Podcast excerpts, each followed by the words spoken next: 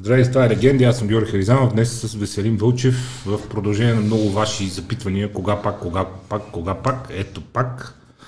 А, днес ще разговаряме с доцент Валентин Панайотов, НСА. Професор вече. О, така ли не си почерпил? Честито. Да, и, и, доктор вече, Момчо Милев. и на тебе честито. Вече доктор. И какво развитие само за година. Да, да. Да. А, взимаме повод само за разговора, няма да е това е единствената тема, повода за разговора е книгата за концепцията функционален бодибилдинг, която е на Момчил Милев и на която на професор вече. Панайотов е как точно да това е неговата... Не, аз съм научен ръководител на дисертацията на е, Момчил да. и съответно това е пресъздадена така, съдържанието на цялата дисертация. Момчил го е пресъздал в по-разбираема форма, по-научно популярна форма и ме покани да бъда с автор в книгата му, като мой ангажимент беше чисто да структурирам цялото съдържание, всичко останало си е него. Какво е това всичко останало? Значи това е, така да се каже, първата книга по темата.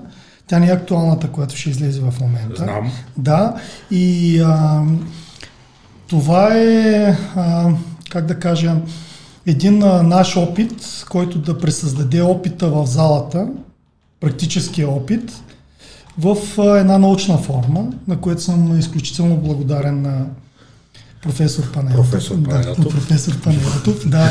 И се надявам това, което го направихме ние, да е а, нали, първата крачка, но не е последна да има други последователи. А, има много, нали, много научни дисертации и така нататък, но хората, които са, за хора, които са, са от начало са започнали да се занимават с наука. Аз така да се каже съм един пришелец в а, научните среди. От практиката... Пристигаш от практиката. От практиката в а, научните среди съм изключително благодарен на професор Панайотов, че ме научи а, така да говоря на научен език, да мисля по този начин, защото а, практически опит дава едни, едни рамки, които не могат да бъдат наскочени. Трябва да се почне да се говори на академичен език, трябва да почне да се мисли на академичен език. Това няма как а, Примерно ще го дам, ще дам пример с, с литературата. Няма как да имаш беден а, речник и да се опитваш да правиш сериозна литература. Нали. Мога да си добър на скетчовете, като седнеш на масата да, да забавляваш много хора, но няма как така да... Като трябва сериозен текст да се напише. Да, като трябва сериозен текст да се напише. Всъщност пътя, извинявай, пътя на спортната наука, как върви информацията и как върви познанието е точно този. От практиката към теорията и към науката. Практически всичко, което се използва в спорта, като методология, изобщо като съдържание на спортната наука е тръгнало от практиката. Впоследствие учените са го облекли в а, типично чисто научното познание, добавили са на базата на целенасочени опити и изследвания са доразвили цялостното познание и в резултат на това в момента имаме така доста добре напреднала и а, развита спортна наука, поне що се касае до ниво под професионалисти. А, при професионалния спорт е малко по-различно. Там познанието върви директно от треньор към състезател, след това треньор, пак състезател. Тая информация да може да се намери в учебниците. В тая връзка с спортната наука, особено за България, мога да кажа, че при мен е достига обратна информация нали, от а, треньори специалисти от Западна Европа и така нататък, където а, на, нали, на много сериозно ниво и а, с признание се приемат българските спортни учени информация, която има, особено за антиейджинга, който работиме и така нататък. А, нещата, които е писал професор Павел Добрев, а, а, така, в България не са толкова познати, колкото навънка и достига обратна информация. На българските специалисти по спортна биохимия и така нататък. Дори съм изненадан как там са запознати, а тук като чуят а, някой, че говори на, на научен език и на академичен за спортна наука, казват, а, особено такива някакви инструктори по залата, мани ги те нищо не разбират. Много сложно, много сложно. Да. Дори се изненадах, наскоро стигнаха такива до мене препратки. Много се впечатлих. Инструкторските и инфлуенсърските неща, те, как да ти кажа, естествено е, че са по течението, естествено е, че целта е да се разбираем и за масови човек, каквото и да значи това между другото. Не знам, що масови човек трябва да е тъп и да не разбира, но те вика, айде за масови човек и да привлекат някакви хора да дойдат да спортуват. Трябва да е смляно, по принцип. Да. Трябва да е смляно, не трябва да е... Естествено, че от един момент нататък всеки казва, о, много сложно стана, ма чакай сега какво е това. В същото време обаче, действително, нашата наука върви много напред и е факт, че едно време заради централизираната система на спорта, може би сте имали достъп до по-лесен достъп до данни, до изследвания, до фокус групи и така нататък, отколкото да речем в свободните страни, където академичният модел на развитие на спорт, просто спортисти са много разпръснати и е много трудно да Категорично. събере човек данни Категорично за така големи беше. групи спортуващи. Но то мина, минаха вече 30 години и повече от а, този период. И въпреки това тя да, продължава да е квази централизирана системата, защото федерации и всичко най-добрите национални отбор, федерацията на едно место събрани. Сега, за да се направи едно наистина добро изследване в наше време с елитни спортисти, е много трудно. А, защо? Защото елитният спортист се готви за определени състезания. Календара му е разграфен рамките на 4 години олимпийския цикъл и се да. знае точно кога и къде ще се явява. Да. И ако ние се появиме с един екип в бели престилки и обявиме, че сега Ей, сега тук ще те накараме да Представих си скачаш да, бяла отиваме, отиваме в националния отбор, примерно по а, вдигане на тежести и казва, вижте само момчета, вие си се гответе за това състезание, ама тук тази седмица ще ви караме да скачате, да се набирате, нали, да правите неща, които не са специфични. Никой няма да ни обърне внимание, никой няма да ни допусне да го направим. Аз ще ви кажа пример, преди, още беше началото на 90-те години, или може би края, когато правих изследване за моята дисертация първата, тогава изследвах а, а, културисти, трибойци и штангисти. А, и сравнявахме силата и антроп- антропометричните данни. Тестовете за сила така ги бяхме подбрали, че да са неспецифични за, и за трите спорта. Имаше и тест за взривна сила. И и силова издържливост. И като отидеш при штангиста и му кажеш, сега искам да направиш десетка на максималната възможна тежест, когато, която можеш, и така ти лут ли си? Как? Аз си дигам единици. При културиста, като отидеш и му кажеш, искам да направиш макс на клек, как ще правя? контуза, А- Абсурд. Да. Значи той може да се контузи човека, готви за състезание, ще го сложа макс 250 кг, нали, няма как да се случи. И много трудно се работеше с тия хора. А, и е нормално при елитните спортисти, които по това време, когато ние правихме изследването, все още в спортната академия имаше много елитни спортисти, имаше много хубаво поколение във всичките силови спортове, но това като пример, в който и спорт да се а, организира изследване, което по някакъв начин ще попречи на спортния календар, подготовката за различните състезания, това е много трудно осъществимо, особено ако касае неспецифични тестове и натоварвания.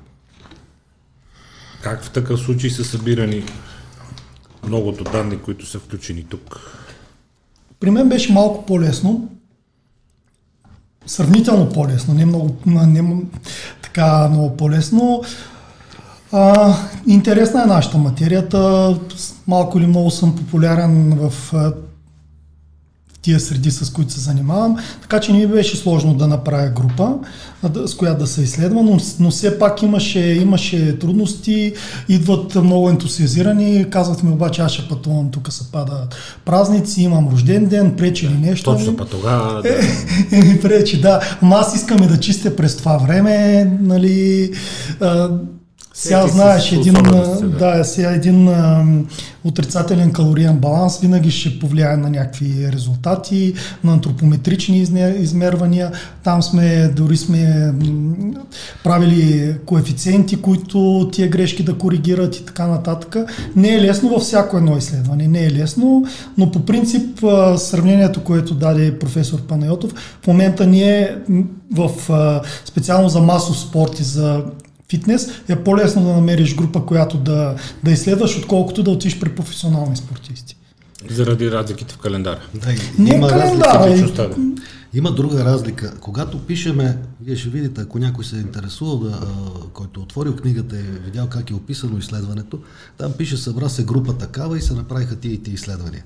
И човек си представя, че ние сме събрали едни 20 човека, момчил е събрал едни 20 човека и ме казва сега в продължение, примерно забравих кол- колко време, примерно 4-5 седмици, вие правите това, това и това и това.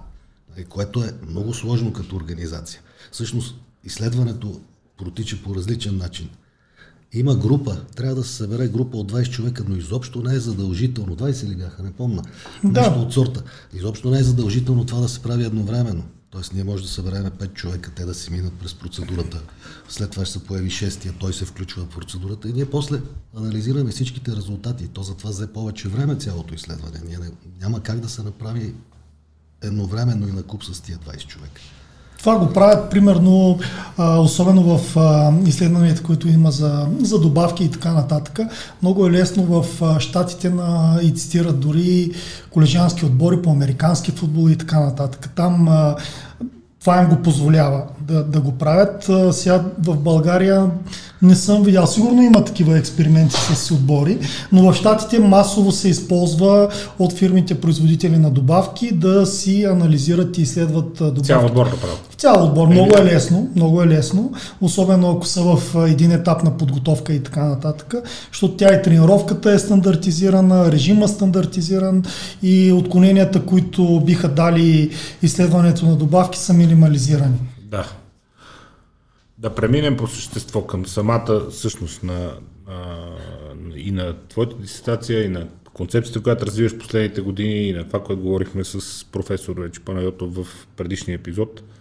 А, след толкова много години наука, след толкова много години изследвания, след като толкова хиляди, милиони а, хора по света а, се занимават с, с а, фитнес, с бодибилдинг, с тренировки, с тежести условия да ги наречем, започна и лека по лека да се избистря що годе универсална формула за тренировка с тежести. Какво имам предвид? Колко серии? Колко серии на група? Колко серии на група седмично? Колко повторения? Идва Наско Николаев, казва, мен Виктор Бариус ме кара две-три повторения в серия, нали, heavy duty, малко на брой, много тежко. Идва Станимир Етов, огромен човек, казва, а, десетки, единайски с лекичко, да си паза ставите, хубаво си тренирам, добре да се напомпам. Това са две много различни концепции, които водят до общо взето един и същ резултат. Много натренирани, много готови хора. Защо продължава да е толкова голяма вариацията и да са толкова големи споровете и толкова различни версиите, след като вече благодарение на хора като вас има толкова много знания и данни за това как човешкото тяло реагира на тренировка с тежести? Ми всъщност няма големи спорове. И няма толкова големи вариации. Цялостната концепция за развиване на сила, примерно, е поставена още 60-те години в съветската школа по вдигане на тежести. Има една много известна таблица на Прилепин. Прилепин е един от тогавашните треньори на националния отбор и там е описано всичко, когато трябва да развиваме сила. От, около неговата таблица се въртат всичките тренировки за развиване на силата. А, същото касае мускулната хипертрофия, защото те са много свързани. Всъщност има няколко основни принципа, които трябва да се спазват в силовата тренировка и оттам нататък правилна методика няма. Не може да кажем, моята методика е правилна, пък твоята е грешна. Е, то, Няма как. са вариациите, да. Няма как. Значи, а, да, ако Не, не, А, значи, нека първо да, да, да отбележа, че в момента сме в най-големия хаос, когато говорим за спорт за здраве. Най-големия хаос като знание. Такава манджа с грозда не е била. знае нещо, да. Никога не е била. В момента почват да се наместват освен визия и диети, всеки е специалист по диети, почват някакви модерни хранения, кето, мето, зона и така нататък. В същото време се намесва и функционалност, ама то не е достатъчно само да имаш малко мазнини и да изглеждаш по този начин. То трябва и да си натрениран. Почва да става така манджа с грозди и това, което даде ти за пример а, между двама наши състезатели, това остава много далече страни. Никой не го интересува как, нито как изглежда Николаев, Етов, нито как тренират. Хората са толкова далеч в момента от тия неща и въобще даже и няма да ги чуят ти. Спорта за здраве остава съвсем страни И освен, че е в страни, всичко е манджа с грозди, както казах. Кросфит, бодибилдинг, фитнес, функционален бодибилдинг. И точно това ми беше идеята на мене, да почна да ги събирам тия неща, защото а, кросфита се опитва да дава някаква модерна а, трактовка на това нещо, да го облече в, а, в някакви рамки, което ти казваш дали почва да се събира, но той го дава само чисто комерциално и като продукт. Кое да се хареса и кое да се продаде. Но това не кореспондира с научната методика. И това, което се опитах аз да направя, е точно това. Нали, което се опитахме заедно да направим, е научна методика на съвременните потребности. Да изглеждаш добре, да си здрав физически и да си функционален, работоспособен, работоспособност, която да я принесеш от залата в ежедневието. Нито да си преуморен, нито да си претренирал, нито да си поврежда здравето с а, а, някакви неща, нито да си а, объркваш ендокринна система и така нататък. Това не е здраве, което примерно се опитваме да донесем от бодибилдинга в а, фитнеса, в спорта за здраве. Това остава много, много далече страни и хората го осъзнаха. А а пък ако искаш да получиш отговор, защото съм запознати с тия нали, неща, какво прави единия, втория и третия, а, има много различен тип хора. Има, ти хачваш двама състезатели в различна категория. Там как тренира единия в а, лека категория, как тренира а, в а, тежка категория, една от научните ми статии, които бяха точно необходими за, нали, за дисертационния ми труд, трябва да имам публикации в а, научни изписания. Така. Точно беше разликата между подготовка на един състезател в средна, те, полутежка категория. Е средна, да. Да, и един тежка. Нищо общо няма. Те нямат Явно, абсолютно, е, абсолютно явно. нищо. И Явно. то, но методиката е същата, която каза професор Панайотов. Ние а, спи, залягаме на тия неща. Това, че, а, примерно, ще дам един пример като инженер, това, че а, фун, фундирането на една сграда е едно и също, не значи, че нагоре трябва да е едно и също. Значи ти, Е, да. фунда, ти фундамента Е, да, можеш да. да го поставиш Да, на, да, да. нали, е еднаква. Да. а, въпросът обаче е, че в а, съвременната, ако щеш антиейджинг, ако щеш здравна, ако щеш каквато искаш спортна култура, тренировките с тежести са неизбежния фундамент. Неизбежния фундамент. Каквото и да става въпрос. Слушаш Хюберман, слушаш Синклер, слушаш други професори, преподаватели, медицински светила от цял свят, нали, които са най-напредналите хора в изследването и възпирането и лекуването на процесите на стареене, тренировките с тежести са в основата на всичко. Защо? Категорично. Да се върнем към основата, към фундамента. Значи, а, Момчил спомена за професор Павел Добрев, който е пионера на терапията с силови упражнения при хора в напреднала и старческа възраст. Първите му опити датират от 60-те години на миналия век, когато американците изобщо не им минава през ума да препоръчат на възрастните хора нещо различно от 15 минути лека разходка в парк. Да. Пази си Нали? ставите. Да. Да. Както чуе. Да. да. Тук има много хубава таблица за контузиите, после ще покажем. Да, да, да. Пази си ставите. И аз се чудя а, в уния времена как са му позволили да изобщо да тръгне да прави този експеримент, защото знаете, в, а, по времето на Народната република, комунизма, това беше много централизирано и трудно, но както и да е. Е, да, да, ама пак някой даде ли ти разрешение, ще ти съберат хора веднага. Вече карт бланш, Щот нещо. карт бланш и в продължение на много години ги прави тия експерименти. Аз съм бил свидетел от още от 80-те години в залите съм виждал как работи с възрастни хора. Има такива трещящи примери за хора на над 80 години, които дигат колосални тежести. Както и да е. Силата е основното двигателно качество на човека. Без сила няма нито издържливост, нито бързина, нищо.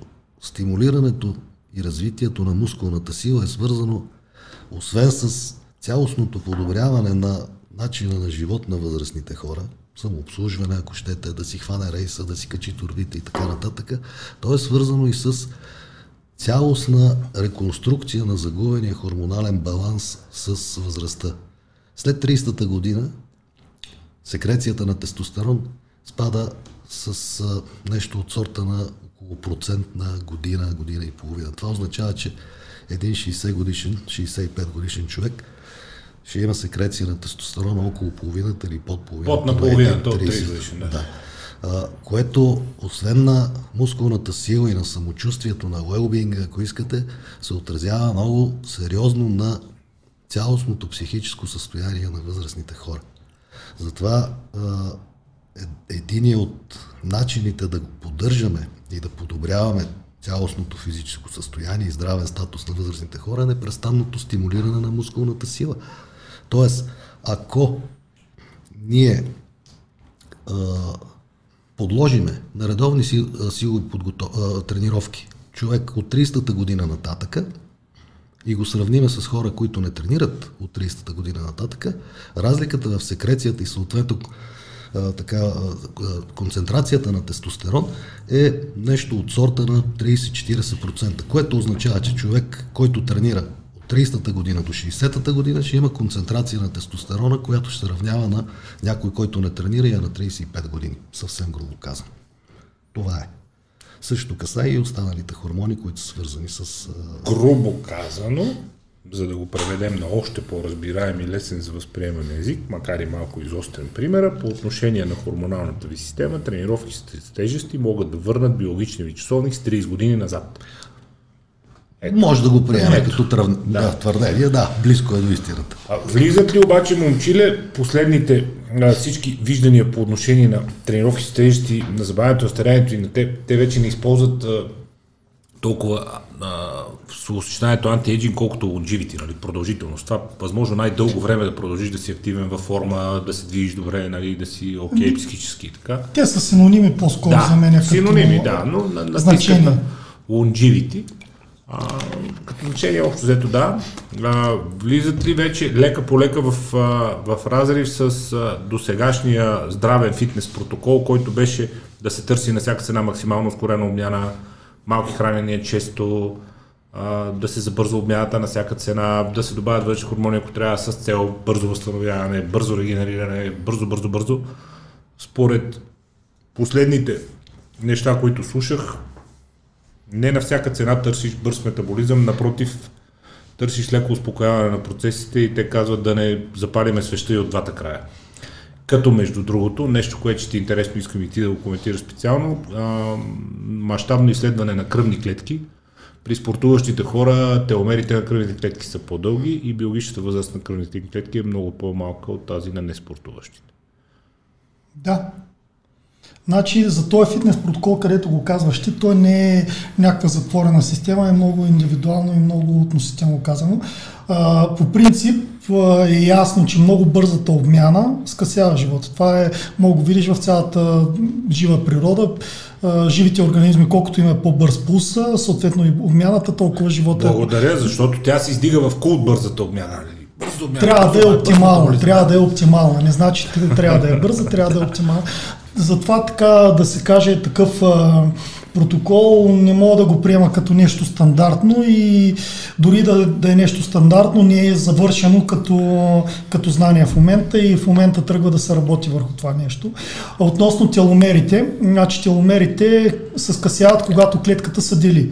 Да. Всяко деление на клетката да, скъсява. Приема като брояч. Нали, да, пъти значи по принцип, колкото по-неправилен начин на живот имаме, колкото по-бързо а, амортизираме клетките си, колкото ни е по-малък анаболизма, и а, съхраняването на клетките е по-малко, толкова по-бързо умират. Колкото по-бързо умират, дава ни възможност на тялото да дели клетките и да се регенерира, само че този процес е ограничен във времето на определен брой деления и това по някакъв начин ни така биологичния живот.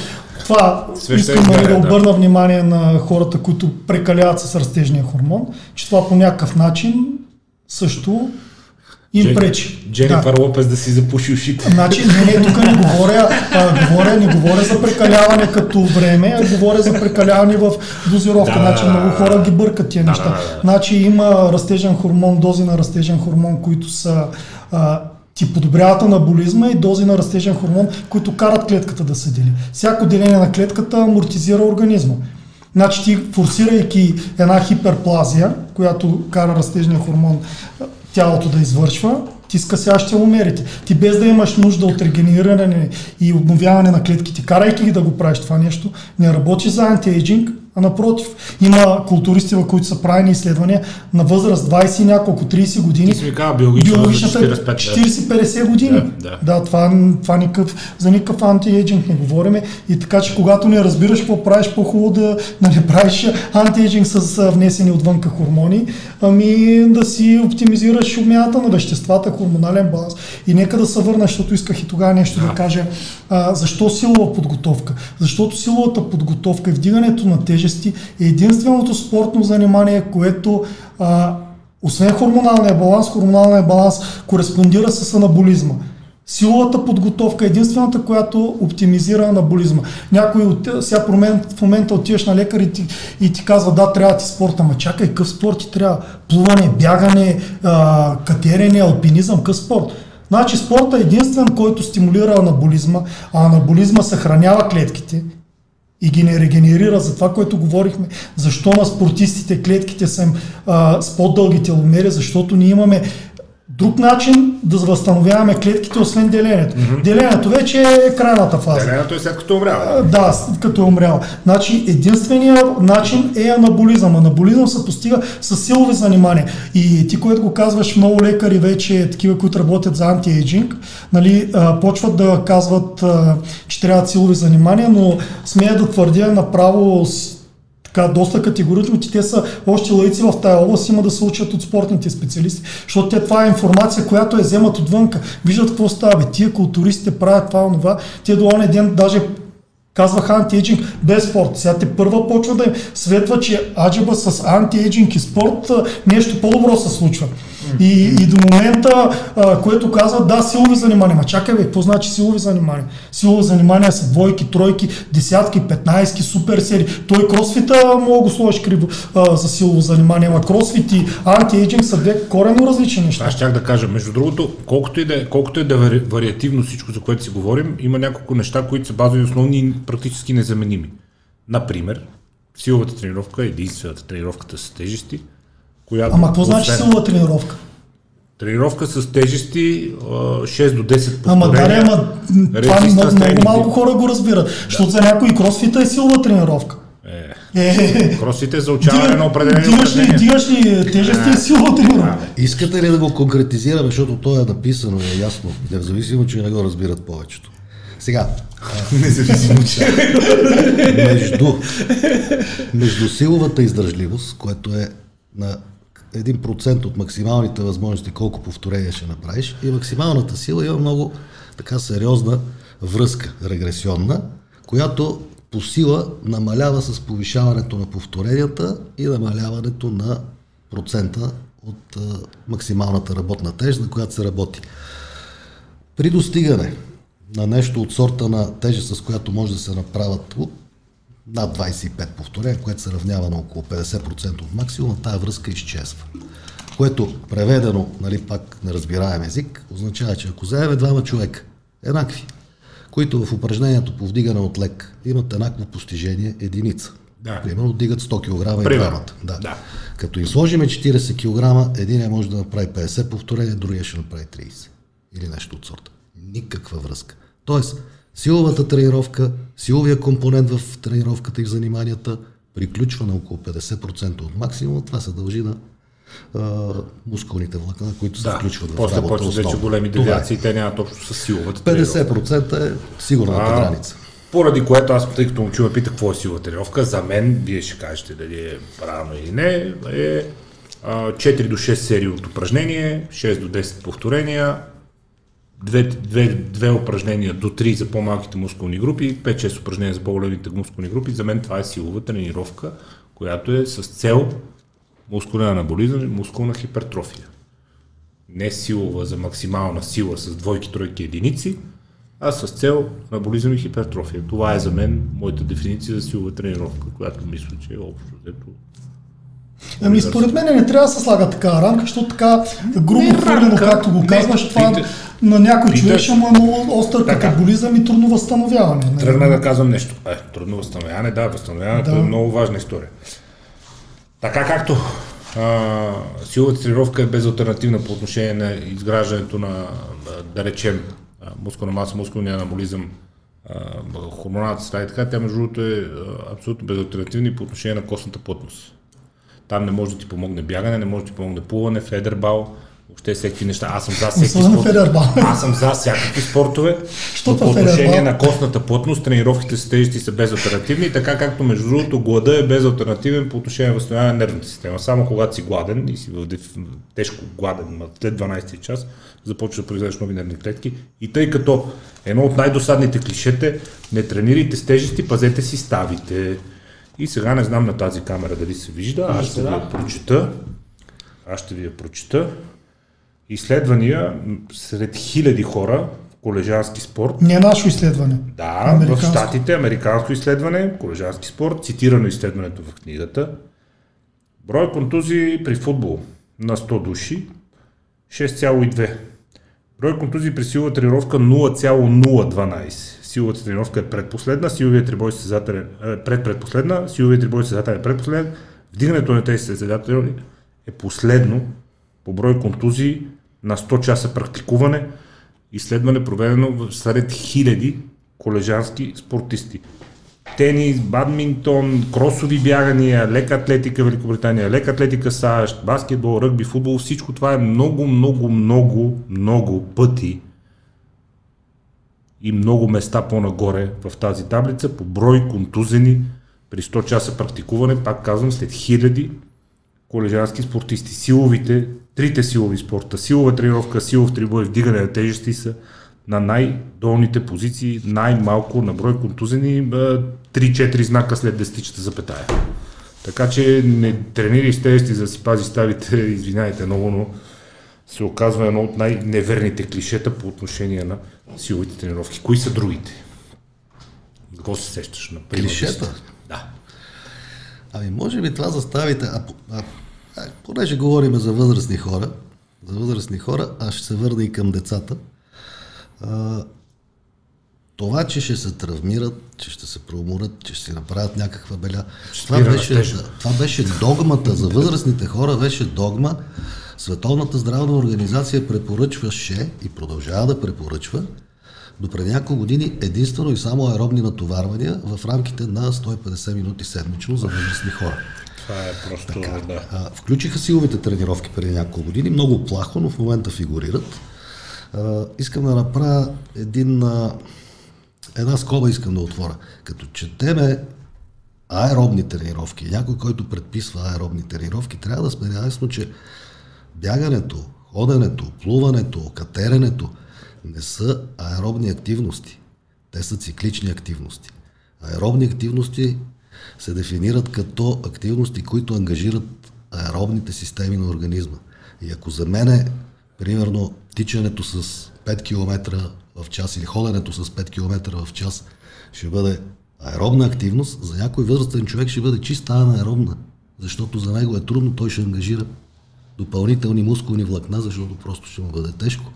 Така че да дефинираме... Не може да обезпечиш кислород. Разбира се, значи да дефинираме, Системите при да такава дефинираме цикличните спортове задължително като а, аеробни или кардио е абс- абсолютно грешно. Другата догма по отношение на силовите упражнения е, че на децата не трябва да се дават да вдигат а, тежести, защото няма да пораснат. Спират растежа, да, това е ми жестоко. Да, и ще трябва по-добре да играят баскетбол и тогава ще станат 2 метра високи. Нали, Никой не се замисля, че връзката всъщност е обратната. Баскетболиста е баскетболист просто защото е висок. Штангиста от ниските категории става щ- добър штангист от ниските категории, защото има преимущества в пропорциите на тялото си. И. Избираха високи деца за баскетбол и избираха ниски се. деца за гимнастици и штангисти. Нека да погледнем Лашата Алахат за най- най-силния штангист в момента. Той е висок 2 Грузинец е. метра. Да, той е над 2 метра висок. Как пък този човек не остана нисък от штангите, да има огромни штанги. Но Някак си порасна. да спре растежа. Някак си порасна, да, не знам как става. Да, така. Да, аз искам да дам един пример за, точно за, раз- за растежа и за силовите занимания при подрастващите. Значи сина ми е така по-сериозно тренира от а, 3-4 месеца. За 3-4 месеца в тренировки зад е пораснал на 10 см. За 3-4 месеца, точно, че като бях, и аз като бях малък, баща ми се ме плаши с това нещо. И точно четях за, за това пречи ли растежа, не пречи ли. и точно намерих такива, колкото и да беше трудно по моето детство, че силовите занимания точно стимулират, което ти каза в друга посока, резорбцията на калци в, да. в костите, да. което нали, е хубаво и когато говорим за антиейджинг, но е хубаво и когато говорим за подрастващи, че силовите занимания ускоряват резорбцията на калци и носят със себе си едно по-здраво съзряване. Допълнително силовите занимания, знае, стимулират хормона на растежа, който допълнително помага за израстването. израстването да, да, и оптимизира тия процеси. Така че е изключително голяма глупост това. Нали, все пак това не трябва да става в една детска възраст, 7-8 годишни. Нали, с, с почването на пубертета така могат да се усилят силовите занимания. Нали, не говориме за деца в ранна детска възраст. Прав е, прав е учил всъщност това а, а, което каза за силовите а, натоварвания, че стимулират растежа, това е точно така, стимулират а, а, развитието на костното вещество, стимулират растежи и заздравяването на костите. И всъщност сериозните проблеми при децата и тинейджерите се появяват не от това, че ще направят 2, 3 или 5 или 10 повторения с една по-голяма тежест, а се появяват от многократно, много, много, много продължително, многократно прилагане на еднотипни движения и упражнения както в художествената гимнастика, в дългите бягания. Там са най-сериозните травми при децата, особено в художествената гимнастика, поради постоянните повторения на еднотипни движения, микрофрактури, увреждания на растежния хрущял и така нататък. При, при силовите упражнения това не се случва и по никакъв начин не, не може да очакваме забавяне на растежа или разрахавяване на костите или разрушаване, нарушаване целостта на растежния хрущял и така нататък. Стига естествено методиката се прилага разумно. Между другото, редно е хората да знаят.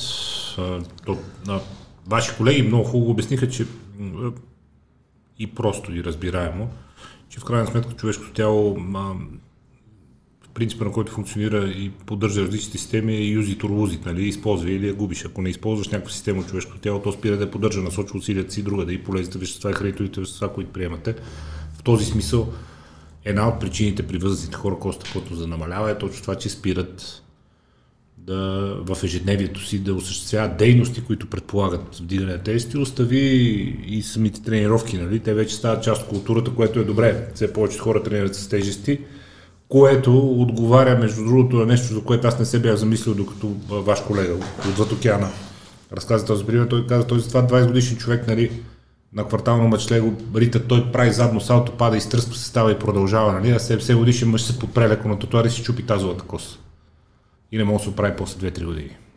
Да, да. Това е заради загубата на костна плътност, поради това, че тялото е спряло да получава такива натоварвания и е, не усеща нуждата организма да поддържа тези системи.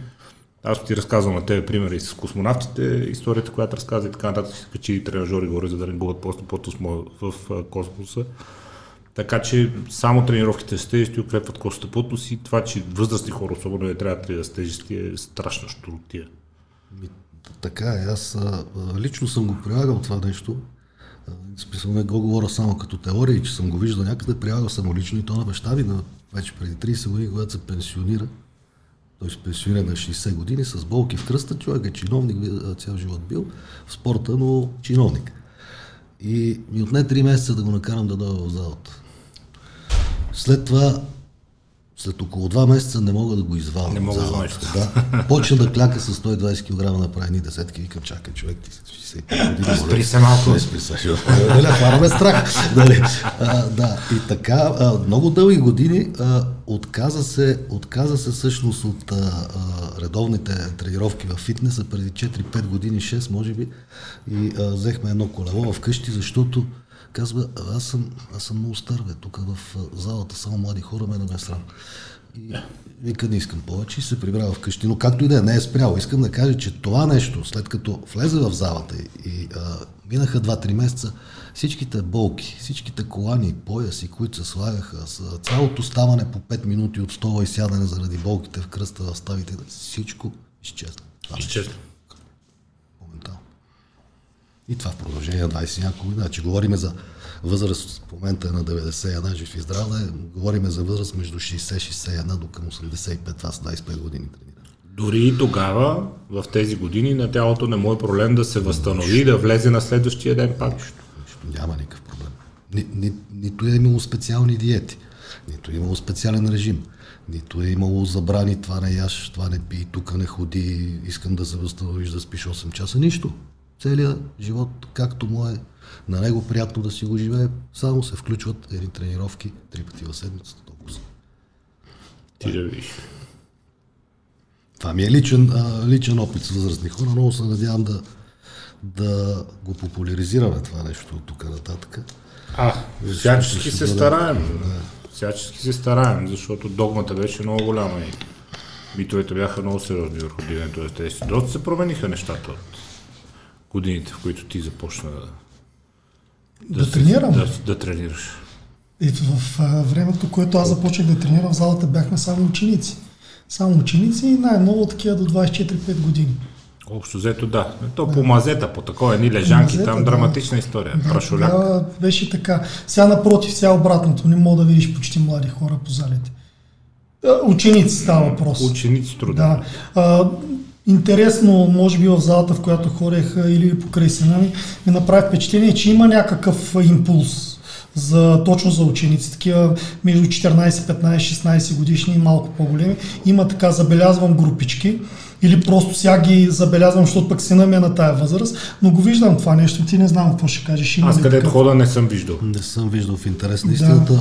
Моя син също, само да, да не ми го вземат социалните, защото започна да се а, занимава с силов трибой, когато беше на 11 години. 12 на 12 години стана републикански извън правилника, защото трябва да е на 14, за да го пуснат да се състезава. Още, още един път стана републикански шампион. Опитахме се да го пуснем на световно, защото ще да вземе медал със сигурност. Но е под 14 и писахме едно любезно писмо до Международната федерация. Те също много любезно ни отговориха. Нещо от сорта така любезно в смисъл е, хора, ние сме писали правилата. Искате, Любезно не става. Да, искате да ги нарушиме, няма да Любезно няма да стане. Но действително, а, вижте, а, един, да се придобие един навик от а, човек, така сме устроени, необходимо да мине малко време. Две-три е в- седмици. В, в, ми, средно около 6 месеца всъщност. Тоест, добуташ ли го някой да, да остане 6 месеца, говоря за децата, да остане в залата, да тренира, ще стане.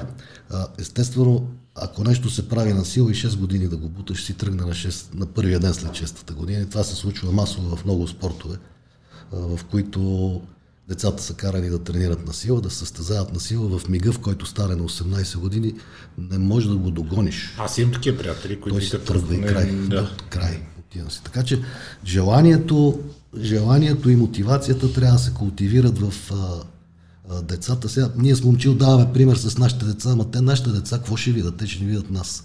Така че това не е показателно, нали? Те ни гледат нас и... Къв да стане. Да, да. Е, къв да стане. Няма как. Но говоря за другите... Да, да така. Преди като че ли по-искат. Да, по деца се обличаха. Ема филмите с Арна от едно друго. Може би, да, да. Бяха по-смели. И тия първите години, когато съм започнал аз да тренирам годините на прехода, значи 91 година започвах, а, не знам повечето хора дали знаят, а, бодибилдинга, културизма беше забранен спорт. Директно се беше забранен и не се гледаше на добро око на тия, които го правят. Западно влияние. Западно влияние, култ към личността, или как се водеше там, не знам. Имаше такива някакви тоталитарни термини. А, имаше хора привиквани в а, полицията, ако имаш американски пис- списания, в които четеш, нали, ако имаш такива списания, те привикват, вземат ти ги, ядеш един хубав бой, да Смеете. пускат да си ходиш, да. Смете. Да. Аз имам лично познати, които са, им се е случвало това нещо. Аз 13-14 годишни почвахме да вдигаме тежести, ама ходехме в Дескрим, имаше много трагично в едно мазе на ЦСК на 4 км. Там, ама драматична Това история. коя година е? Еми, втора, трета... 92-та. Късно това. Това са късни. Късни години са това. Късни, късни. Говорим за 80-те. А за 80-те си беше направо в... А, 80-те забравити. Да. През закълване ни е минало. Да. Само по къщите нямаше. А, тренираха, трябва да се запишеш на, да ходиш на да вигаш штанги или да си борец и да има някоя лежанка в а, това, да те пуснат да... да, нямаше. Това беше много... А, обаче пък интересното е в същото време имаше състезания преди 89-та година. Състезанията ги започна да ги организира, ги е започнал, аз не съм бил роден, 60-те години, а, Тодор Велчев Тато, той почина човека миналата, преди 3-4 години, може би. Беше пионера на културистите. След това имаше клуб Бунсис в студентски град. Венци да каже в лека му пръси, той почина човека. Отдавна той а, направи турнира Бунсис. Mm-hmm. Бунсис, да, да, Купа време. Бунсис. Той тръгна от там. След това нас Коджанов лека от те всичките починаха хората. Той направи пък наградата на София. Значи, говорим обаче за това са годините 84-та, 5-та и нататък. Тогава започнаха да се възраждат състезанията и вече като че ли се поотпусна цялото това нещо. То в тия години цялата хватка по отношение на всичко се подпусна в комунистическа България. Да. да, вече беше по-свободно. Духа на престройката. Да, като появи Горбачов да ви простроя. и така. А, сега вече силовата, значи преди години, който дигаш штанги, казаха штангист или културист. За едно от двете, нали? избери си. А, сега вече силовата подготовка е неразделна част от успеха на всеки един спортист. И когато видиш водещите спортисти в различните спортове, от космоса си личи, че се работи много здраво. Колко различна е тя в зависимост от а, спортовете и това, че а, штангите пречат на спорта, още ли някой вярва в тази штуратия според теб, защото през години съм го чул милиони пъти от всякакви хора. А, пристига на аматьорски тенис турнир – и то човек, който ще го бие 6-0, 6-0. В смисъл, колкото пъти да играем, толкова пъти ще го бие 6-0, 6-0. Той от мерак да се научи да играе тенис, а, играе непрекъснато, загрял, не загрял, човек без човек, на точки, с треньор, се тая. Станал е като Робоков вече, с едни на коленки, с едни на лакетници, нали? всичко го боли и такова. Викам, ходиш в фитнеса ми, не, защото ще ми пречи на тениса. извинявай, колко повече мога да ти попречи и ходи, тренирай, заздрави тази мускулатура, за да спреш инвалидизирането си. Штангите пречат на спорта. А, значи не е толкова лесно да се каже и не е толкова еднозначно да се каже. Първо ще почна малко по-далеко отговора си. Добре. Значи а, имаме ни такива стари книжки, много ги обичам тия стари книги, купувам ги по антикварни книжаници. Сега в момента се води за физическа подготовка, функционална тренировка, подготовка и така нататък. Така. Старите книги пише силова подготовка. Значи силовата подготовка сама по себе си трябва да значи какво значи. А, примерно ще дам един а, пример за тенисист, за борец, за всякакъв друг модерен спорт. Okay. Почват да правят някакви тренировки за издържливост и така нататък. За мен това няма кой знае каква полза, защото тая силовата издържливост, тя е специфична и така нататък и тя трябва да се тренира в самия спорт. Това са и думи, които съм ги обсъждал и с Абаджиев да. и така нататък. Но силата, тя може да се пренесе. Сега един, един лекоатлет, ако кляка на максимална тежест, тая сила, която я развива, може да я пренесе. Един борец, ако прави обръщания, силови подготовки, той може да я пренесе тая подготовка в самия спорт. Също говорим за тенисиста. Допълнително а, с а, силовата подготовка възстановяваш, като дигнеш на болните процеси, възстановяваш от самия спорт.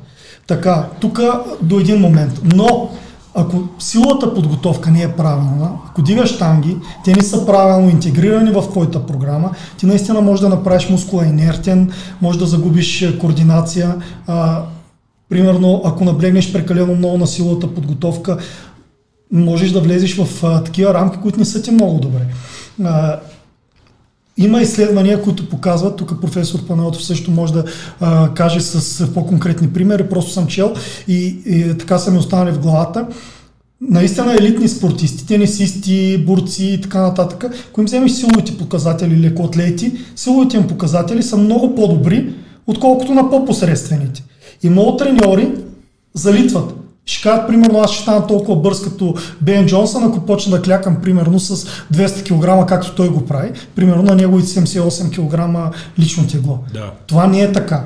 Значи те трябва много да са интегрирани нещата. А, да, е, да, да може да пренесеш тая силова подготовка да я пренесеш върху технически умения и специфични умения. Това е тънкия момент. Не само да отидеш в залата и да бухаш тежко. Сега някой ще каже, обърках се, сега последно какво да правя, сега да дигам ли, да не дигам ли? Е, сега, ако не мога да разбере какво го казах, значи не. Аз ще го кажа като пример, за да стане ясно.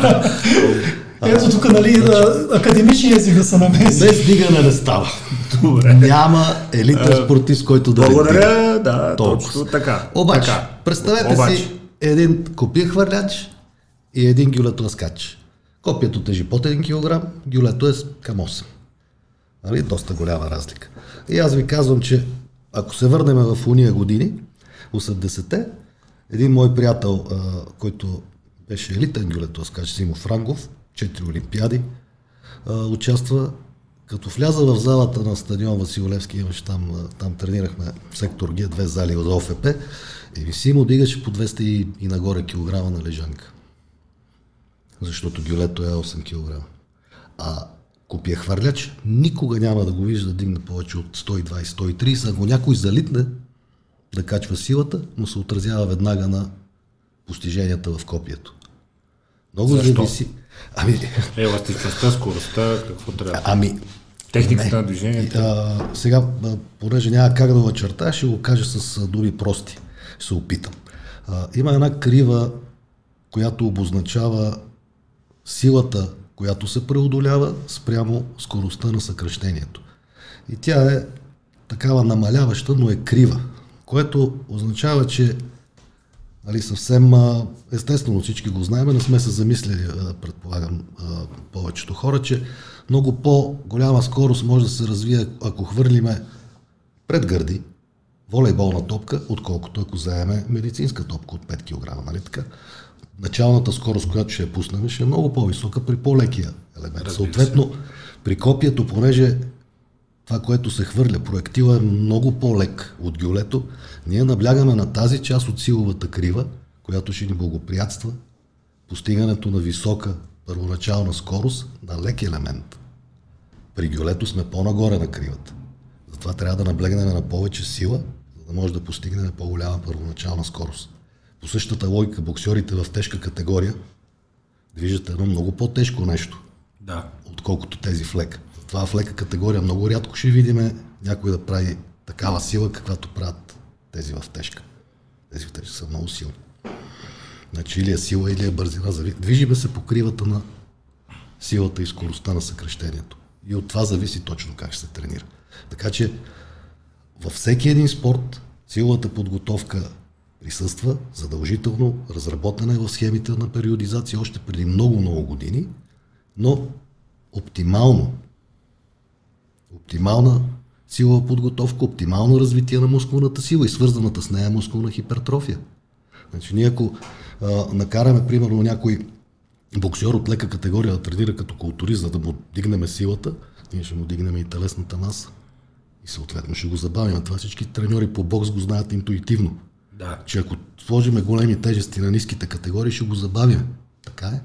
И в другите единоборства е така, и в джудото, и в борбата. Трябва да е оптимално натоварването, в зависимост от това какво целиме.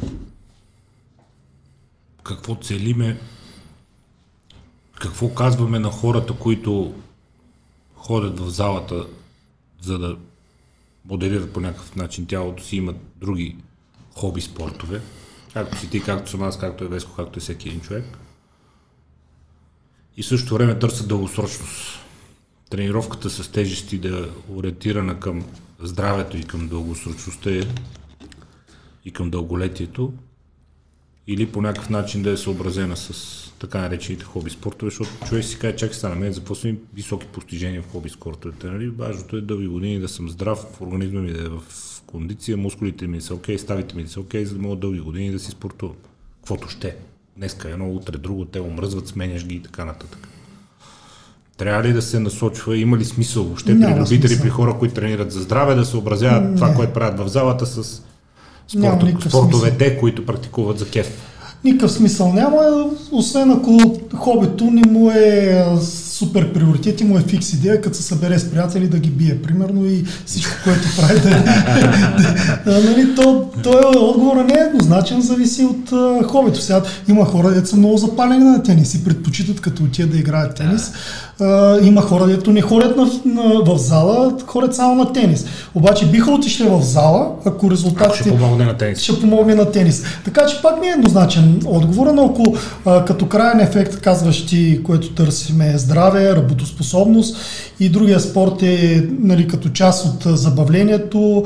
Аз винаги съм казал, че спортовете се делят на две. Такива, които са задължителни като фитнеса, mm-hmm. защото mm-hmm. те, са, те са грижа, mm-hmm. и такива, които ни правят кеф. Да отидеш да играеш баскетбол, да играеш тенис, но пък а, те са неотменна част, защото пък те ни дигат хормоните, ендорфин, серотонин, носят ни удоволствие. Е, те разтоварват и Да, задължително и аз а, винаги съм препоръчвал един път от седмицата да има спорт за удоволствие спорт за удоволствие. Това е, нали, и особено ако е игра с победа, нали, с отбори, това е, нали, част от усещането на спорта. Сега колкото и да сме заспалени по фитнеса, ходенето в зала, малко или много, има някой ден, който отиваме с нежелание. Сега, който ще да каже, че всеки ден отива така на педал, натиснат да, да му е нали, супер голям кеф, няма такова нещо. Въпросът е тук, както каза професор Панайотов, шестия месец, нали, да ни стане навик, да го усетиме и да го правиме, въпреки че не ни е деня за това нещо, да го правиме с, с желание, а, че трябва да, го, да си свършим работа. Мен ме кара навик, основно да ти кажа. Има дни, в които да, айде, на, има дни, в които по-полека, но навика и това, че като знам, че ако не отида, после ще ми... Нали, ще си точно а, така, нали? Това е навик. Ще на други. Да. Минали са 6 месеца. да. смисъл, деца вика, две-три упражнения ще направя, колкото да влезе, колкото да, се, да влезе малко кръв да се раздвижа, такова. Нали. В най-умрелия ден ще направя две-три упражнения и си тръгна, но ще отида. Има то сме ендокринно зависими от това нещо. Ще отида. Да, не, ще отида. не е само нали, за това, не си ли раздвижиш кръвта, не си ли дигнеш пулса, да.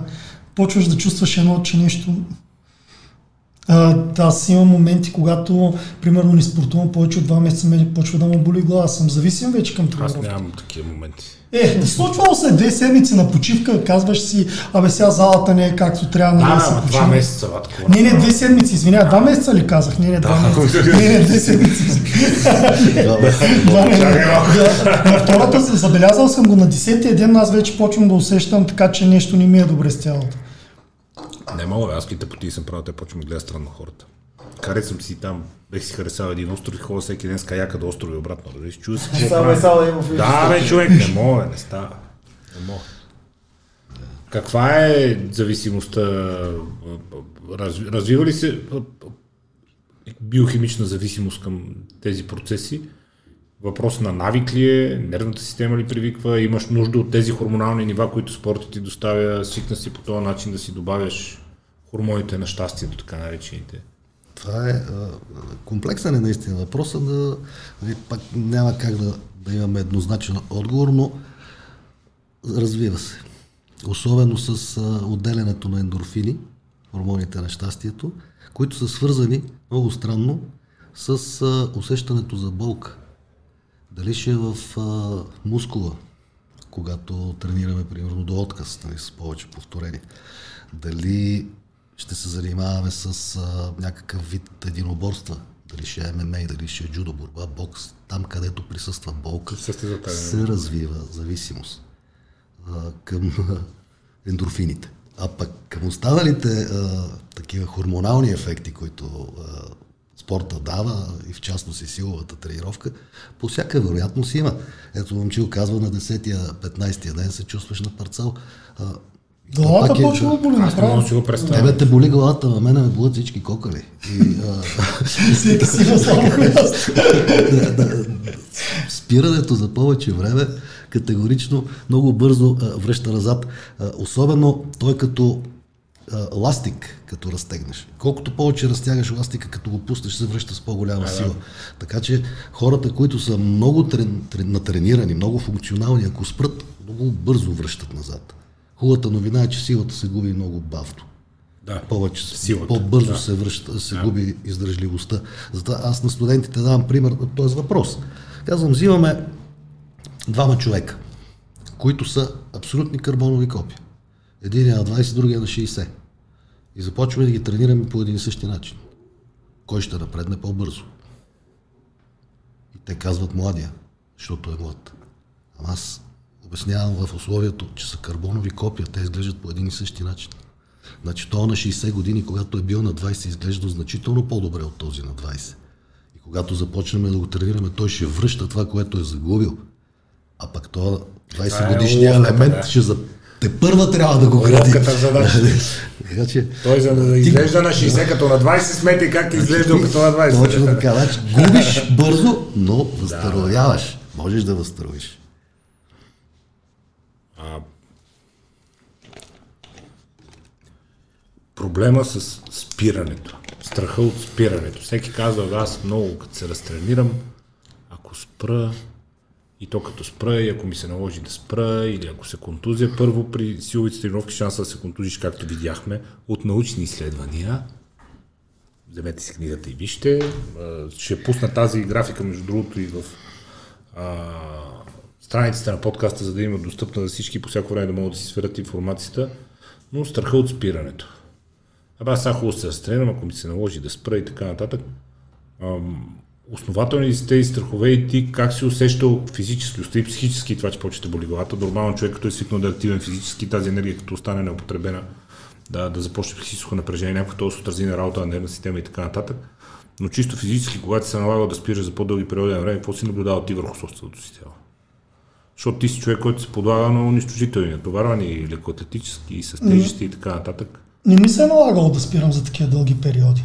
Кой е бил най-дългият период, за който не си припомниш, освен две седмици?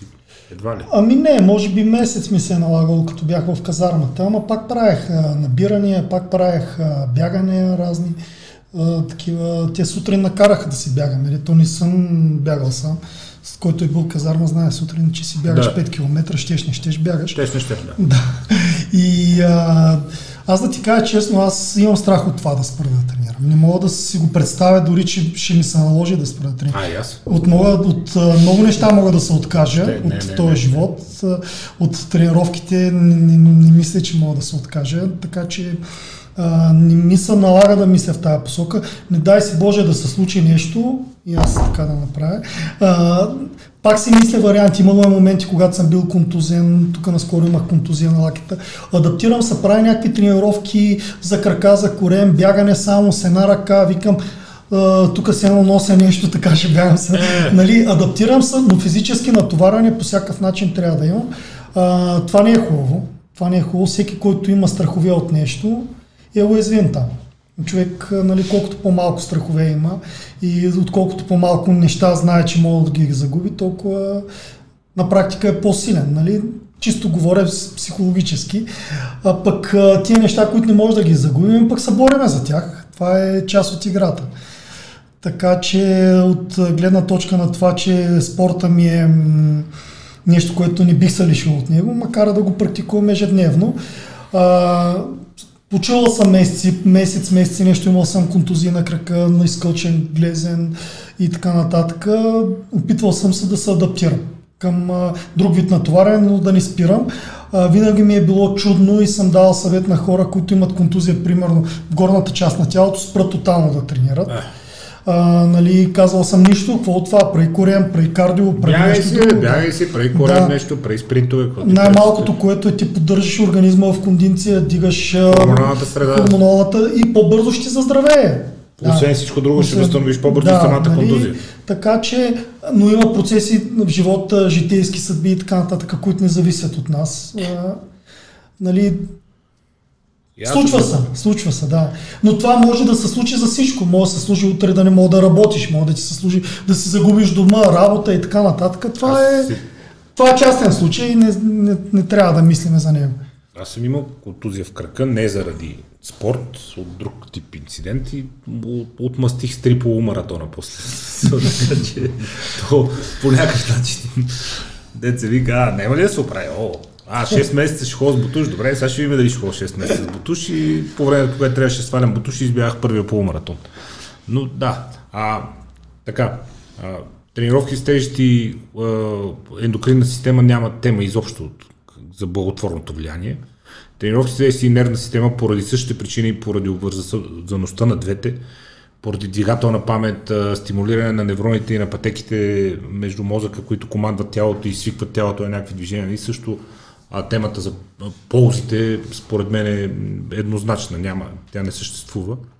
Но не дигайте, ще си големи сърцето, не дигайте, ще имаш проблеми с сърцето, не дигайте, ще ти качиш кръвно. А, ми не, не. Абсолютно Ами, вие го кажете, няма, да. няма доказана такава връзка а, по отношение на увреждания на сърдечно-съдовата система. А, по-скоро обратното. Особено в спортове като културизма. Културизма е феномен в спортовете. Първо, че това е единствения спорт, който е насочен за културизма говоря, не за функционалния културизъм, е насочен единствено и само към постигането на определена визия. Няма друг такъв спорт. Същевременно, културизма е успял да запази дори в съвременния си вид, дори сред елитните културисти, е успял да запази в много голяма степен изключителното разнообразие на тренировъчните методи, които се прилагат. Какво имам предвид? Имам предвид, че независимо, че натоварванията са типично силови, броя на повторенията, т.е. интензивността на натоварването варира в много широки начало, да. граници. Двойки, тройки, Много десетки. 11. Един прави 50 серии, друг прави 15. Така. Аеробиката също присъства. Тоест, ние с методиката дори на класическия културизъм успяваме да натовариме а, тялото в разнообразни режими на работа. Естествено, с повишаването на спортното майсторство и отиването към професионален културизъм, тия неща много сериозно се размиват. Но ако отворите старите книги за културизма, ще видите какво колосално разнообразие на тренировъчни средства се използват а, упражнения от гимнастиката, стълби, качване, спринтове, всички тия неща присъстват в класическата методика на културизма. Е, откъде да очакваме увреждане на сърдечно-съдовата система, след като, понеже за нея говорим, след като ние подлагаме тялото на разнообразни въздействия, а не се съсредоточаваме единствено върху едно еднотипно въздействие, каквото е, например, а, каквито са, например, натоварванията в средните и дългите бягания, които много сериозно влияят на сърдечно-съдовата система и на сърдечния обем, просто защото изискват такова осигуряване на достатъчно Има ли количество връзка кръв. между тренировки с тежести и хипертрофията на сърдечния мускул, защото така нареченото спортно сърце, особено при хората, които се занимават с дисциплини, свързани с издръжливост, нали, колоездене, дълги бягания и така нататък, хипертрофията на сърдечния мускул е безспорен факт. Така е. След което там пак страха от спиране много се увеличава, защото после се казва, че когато спрат натоварването се отпуска сърдечния, мускул, започва фасиална тъкан там, където е излишно голям и това води до спиране на неговата еластичност и спира да изпомпва с тази Така, затова не сила се спира, сърцето. не се Да. спира рязко. Да. Детренирането, разтренирането е дълъг процес, той трябва да се Именно, включи. да. С постепенни натоварвания се излиза, за да може да се адаптира сърдечния мускул, да продължи да бъде натоварван и да не закарне изведнъж. Говориме за спортно майсторство на високо ниво. Това Извън спорто елитни майсторство, а, застрашен ли от хипертрофия на сърдечния мускул и увреждане на сърдечно-съдовата система човек, който дига тежести за здраве? Категорично не. Благодаря. Пак права скобата Благодаря. да е ясно какво е за здраве и, и а, за, за постижение. 3 до 5 пъти седмично човек, който тренира с тежести в зала с умерени до Само тежки да го натоварвания. обясня по по-наразбираем език. а, Благодаря, Нали, за, слушаме. а, значи, бодибилдинга къде получаваш натоварването? В културизма, нека да, да... Къде го получаваш натоварването? В какъв смисъл къде? Ми като тренираш, правиш бицепс, кръка, къде получаваш отказ? Правиш бицепси и получаваш приток на кръв в бицепса и микроразкръствания в бицепса и Къде получаваш натоварването? В сърцето ти спират издържливостта или отказ в мускула? Много преди да се задъхам и да ми се разлумка сърцето, Тогава как да получиш да хипертрофия на сърцето? Как да получиш хипертрофия на сърцето? Няма общо. Хванаме. Ти да получиш. Хванаме. Нали, няма, значи аз даже дори мога да ти кажа, нали, като тренирам часовник, аз дори не дигам пулса. В момента не дигам Значи, пулса. Не, аз не усещам по никакъв начин нещо Не да... дигам пулса в момента. Единствено на някаква серия на крака мога да дигна пулса над 100. А ако отида да бягам, На гръб. на 200 метра бягане, а, на 200 метра, нали, мога да стигна до 140. Абе, нали. на гърба се поозорих днес, иначе на спринтовете е ясно, нали? А, на значи, е значи, ясно. нека хубаво. На На, тук говорим, говори. а, нали, а, Тръгва пот, дори ако тръгнем за, е. за по-натрениран човек, той даже почва да му пада пулса. Почва не да получи хипертрофия на сърцето. Той почва от натоварванията, които получава в културизма, те не могат да му стимулират сърдечно-съдовата система. Затова съм обърнал внимание в книгата си, че трябва да се акцентира на аеробни и на такъв тип натоварване, за да получим тренираност в тая област. Не, че ще имаме хипертрофия на сърцето. Ние получаваме недостиг на системата сърдечно-съдова и дихателна система, ако тренираме само културизъм. И нека пак да се върна в... Е, ти си прав, то бицепс ако правиш ти. Ама не и краката, какво ще, сърцето, какво ще натовариш с краката? Каква... Ръката ти изгасва много преди да се задъхаш. Добре, с краката какво ще натовариш пак? Е, до някъде, ама не. Гръб и крака като се прави, да, ама къде ще го сравниш с един пловец, примерно? Ама, Или с един колездач. С един спринт не мога да го сравниш. Нали, Това... нека да... И нека се върна на книгата, на, на, ще дам пример с една книга, където, така, пак казвам, ги обичам старите книги, а, класическия културизъм или културизма от едно време, където е бил, имаше една, има една книга, която е първата книга, с която съм се сблъскал за културизъм, Сила, сръчност, красота се казваше. Полска, не знам дали я знаеш. Точно, а, само виж името. Сила, сръчност, красота. Бързи, смели си не, не, ти, не го реализирай така, защото упражнения от гимнастиката, упражнения от леката атлетика, а, такива упражнения, които там е м- самото си начало културизма е не да направим ръце по 60 см, а е препознат а, упражнение. Този спорт е препознат като нещо, което да ни направи по-сили, по-здрави, по-сръчни, по-работоспособни. И красиво тяло като крайен резултат. Като крайен резултат. Значи в един момент тия неща се изместват, почваме да търсим една красота, визия, мускулна маса, ниско процентно съдължание на мазни, което се отдалечаваме от класическия културизъм и съответно губиме отлив. Хората са го препознали 60-те, 70-те години, когато са били, която е била златната ера на културизма. Стив Ривс, он ден гледам а, филми с Стив Ривс, той е бил един от най-добрите холивудски актьори, както е бил Арнолд, както са били Скалата. Да. Не знам дали да. а, а, Херкулес, а, Ай, да, Сандокан да, да, и така нататък. Това са а, блокбъстери в а, В уния години са си били, да. И той какъв е бил най-добрият културист по това време. Нали, това е припознат. Сега кога ще вземат Бик Раме да участва в филм? Да плаши децата. Нали, сега... Не, то не е само децата, то не е, не е здравословно. Ти само като го видиш, то не, е здравословно. Нали? Това е, че ти, ти преди много добре го каза, просто, че подрастващите, може би това е едно от обясненията за дигането на възрастта в фитнес, защото ние знаем, ние осъзнато знаем защо тренираме. Нали, но подрастващите едно време, ние като сме били деца, нали, отваряме списания, гледаме Арнолд, гледаме а, други хора там и ти искаш да станеш като него. Аз съмнявам, че някой Ма иска ние искаме да, да станем като... като него. И знаем, да. че е възможно. Като би крами на всички е ясно, че няма да стане. А дори да знаеш, няма да знам дали иска някой. Да, дали иска. Също, също. Не знам дали някой иска. Нали, ево на човека много труд, да. много работа, много всичко, нали, мистер Олимпия два пъти подред, супер, браво, нали. Но до тук. Да. Извън спортните постижения, аз като рол модел, нали, като модел за подражание, много не го, не го виждам. Да, ма сега в момента и с социални мрежи и така нататък дава, дава някаква альтернатива на, на това нещо. Докато преди години имаше някаква шапка нали, на бодибилдинга, Медиите показваха определен тип а, нали, визия. Е. Медиите, специализираните медии. Състезателен културизъм. Да, да, Той си да. черпаше състезателен момента... културизъм. Сега инфлуенсъри, Да, размисля малко като методика и като такова, но се дава и друга гледна точка, че нали, спорта, бодибилдинга, фитнеса, културизма, нали, на мен ми се е запечатал в главата бодибилдинг, защото малко или много търся така да се каже по-широко представяне. За мен и... бодибилдинг също е термина, който най-често обичам да използвам, защото той най-често отразява това, което всъщност се мъчиме да правим всеки един по своя си начин в залата. Не? Нали? Да си построи някакво тяло. Бе, културизъм си има своята, okay. своя чар. Абе, нещо не ми е ясно възникването на думата, смисъл културизъм. Е, От Франция. Фран, френска е думата. Култура на тялото означава. Културистик. Много философия има и много така... И тя добре, добре означава. Добре, да. добре, добре.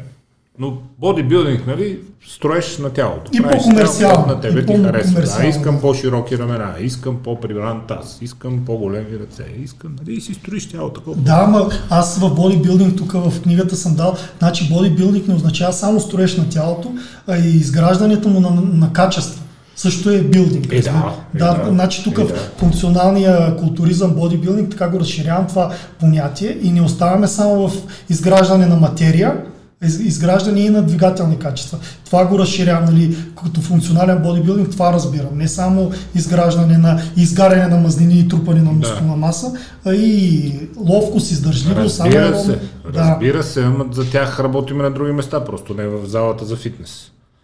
А...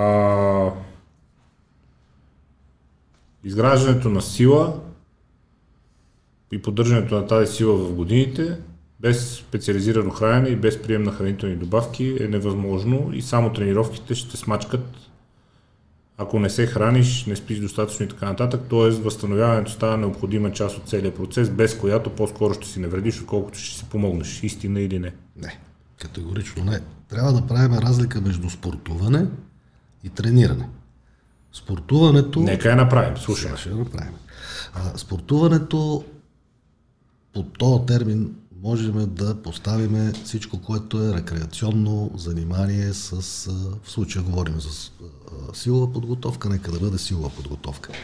Докато тренирането е целенасочен процес на повишаване на възможностите на тялото в определена посока, в зависимост от спорта, спортно-специфичен процес, спортно-специфична подготовка. Тоест, това е подготовка, която е планирана предварително, оставени са едни цели, и всяка една тренировка надгражда постепенно, постепенно до достигането на състезание.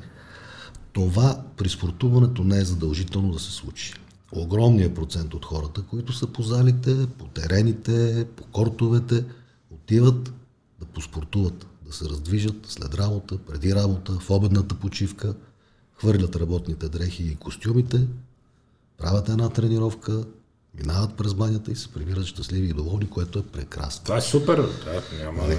Това е прекрасно, но има разлика. А пък, когато започнем целенасочено да търсим някакъв сериозен резултат, тогава, независимо от спорта. Има ли значение какъв?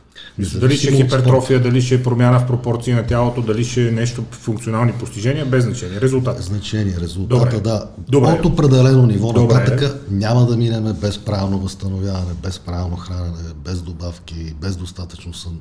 Няма как. Тоест, не може да, да професионален спортист не може да ходи всяка вечер на дискотека, да спи до 9.30-10 и да отиде в 11 часа да се, да се разтренира и да другия ден пак да отида на дискотека. Няма да стане това нещо. Затова се правят лагерите, затова се... Лятото се специализираме в това, но ние не сме професионални Говоря спортисти. За, да. за спортисти, които да. тренират за да са отговорни. Да. С момчил сме се сблъсквали в много изненадващи часове и в дискотеките, и в залата на сутринта. Нали? Двамата бехме ти какво правиш тук. Така че, но лятото си е за лятото. Не може от определено ниво на трениране нататък без специализирано хранене и добавки. И тук се започва сега, ама как така, ама кое са добавки, кое е химия, как така добавки, масовия човек, черния ми дроб, какво ще се случи, да и няма си навреда. На едното место пише, че е полезно, на другото пише, че е вредно, на другото место пише па за това, че е полезно, ама там пък пише, че е вредно кой да питам, какво да направя и се почват мъкнене на сакове и чанти по фитнесите, инструкторите вадат едни шишенца, дават, хората продават тяхна си работа, те от това живеят и печелят. И там като че ли прекалено много се отвори, както ти каза, нали, миш маша манджа с грозда и въобще лудица пълна настана. Значи аз първо ще, ще върна малко назад. Затова ти където го казваш при умора, нали, дали от един момент нататък, тук трябва да много сериозно да влезе методиката, да влезе правилно конструираната тренировка. Ще върна, ще кажа пак, значи в не сега огромна част от научните публикации, учебници и така говориме за а, спортна тренировка, конструирана тренировка, микроцикли, макроцикли и така нататък. Да, тя винаги е с някаква цикличност, преследване на Докато в фитнеса говорим, точно, говорим за обратното. Всеки почва да ти говори за хранене, за химия, за добавки. Не, най-важна е тренировката. Тя ти няма как тренировката да, да те смачка, и да не се чувстваш добре. Тя няма как да го направи това нещо. Ти ако си отчиташ резултатите, тялото ти има механизми да отчита. Значи аз днес като отида и правя примерно клек, след 5 дена като отида и като направя с по-малка тежест, значи видя, че нещо не е добре. Ще отворя почивката или ще си намът Да. Напасна тренировка. Да, Тя да. няма тренировката как да ме руши. Да. Тренировката руши, кросфита руши, защото жив умрял отиваш в залата и днеска мога да си правил обръщане. По списъка, да. Днеска мога да си правил обръщане с 60, утре да ти е паднала силата, да почнеш да правиш с 50, обаче ти правиш. Разбираш, правиш, защото са ти написа. Пише в таблицата, и, да. А, като един, дал го за пример, един много сериозен штангист, олимпийски участник, сега кросфитър, и той погледна му изморен, гласа му замалял, очите му хлътнали. Ми той от всякъде в момента регрес, разбираш, почва да дига едни тежести, са му много по-далече от резултатите, с които е бил штангист, обаче дълбая, дълбая. Ми то това е чист катаполизъм, това, това ще скапи, разбираш. Ти каквито и добавки да пишеш в този момент, нищо няма да дига. Каквато и химия да пиеш, нищо няма. Тя тренировката те убия, тя не ти я моделира направо. Тя те изяжда самата тренировка. А когато си направил периодизация, когато всичко ти е научно а, нали, обосновано, виждаш си резултати, отчиташ ги тия резултати. Като видиш, че нещо не работи, пипни, като ти е паднала силата, значи нещо не е добре. Дай почивка, моделирай нещо. Нали, обаче, като отиваш и почваш да дълбаеш, без да виждаш нали, резултат и на една жива воля, така, нека да продължиме с това ти, където ме пита с, а, с саковете и така нататък. Какво трябва да кажа? Не, нищо, дали може да се изведе някакъв универсален, универсално правило или съвет, защото много хора, казват на хората, четете, информирайте се по-време, откъде да се информират, как да се информират. Сега, като влезе. И аз не знам вече наистина какво да кажа по тази тема, защото То дори без лекарите, като отидат... без брой сайта, можеш без брой на онлайн не можеш магазини, да кажеш. Тя е много една такава тема, където е много пиперлива. А, нито медицината официалната, ако говорим за химия, нито официалната медицина дава някакво конкретно обяснение за тия неща. Постоянно почват да се забранят. Сега диета се е забранили. Диета е забранена. Аз това с деята не го разбрах. значи, изключително здравословен продукт. в лекарствения списък, което да, сега Ама, трябва да какво търсим значи като партизани. Ама нали? те няма, тя дохуе е хубава вкарана в лекарствения списък, ама защо го няма като лекарство тогава? Ние от някъде продължаваме да намираме някаква, ама то е сега... Ама не, тя в щатите има в супермаркетите при сложена при шампуаните, разбираш ли, при козметиката служи. Значи в щатите е разрешена, може да си купиш в супермаркета, тук ни я забраниха Заради да... DHA Да. на екрана. Тук я забраниха като, като добавка. Ама, ама, що я забранихте? Вредна ли е? Странични ефекти ли има? Ма кажете ни да го Аз знаем. не знам това е Европейски съюз ли нещо, какво случи тази идея, аз нищо не разбирам. Аз не можах да разбера. Нали, има такива някакви неща. А, може би е част от темата. Значи ние етикираме в момента добавки. Какво значи етикираме добавки? Те са ми задължили да сложа а, колко, грама, колко грама трябва да пия креатин. Не, DHDA. А, колко, колко грама трябва да се пие креатин и те ме задължава да го сложа на опаковка. Бях направил етикет, който е оптимизиран спрямо килограмите, спрямо натоварванията, защото едно е да тренираш гимнастика, друго е да тренираш бодибилдинг, но и гимнастиката има нужда от дея. Не, не може да има такъв етикет. Ти трябва да напишеш колко грама. Ма чакай бе, някой може да е 70, някой може да е 100 кг. Как ще му дам един, една и съща доза да пие? Значи колко грама? Край. Е, Тук, тук идваме до момента как а, регулаторните органи а, изтърват процеса, какво се случва, кое е правилно, кое не е правилно и, и дават възможност на саковете. Обаче път тия саковете, дали ги имат необходимите знания да, да запълнят тая Според мен не. когато има, когато авторитетите, а, на авторитетите липсва, а, така да се каже, липсва м, присъствие като знание, това знание обществото иска да го запълни.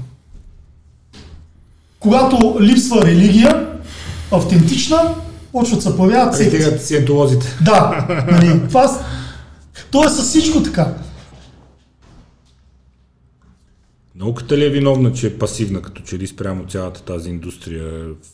Лекарите често те питат, приемаш ли някакви добавки и все едно наркоман ли си, което аз наистина често се чуя и ги говорим, що? Възможно е, да. Има, Що? има и такива лекари. Е, приемам, да, пия витамини и Тя- магнези, да, и какво? В смисъл, какво ме питаш сега? Що ме питаш?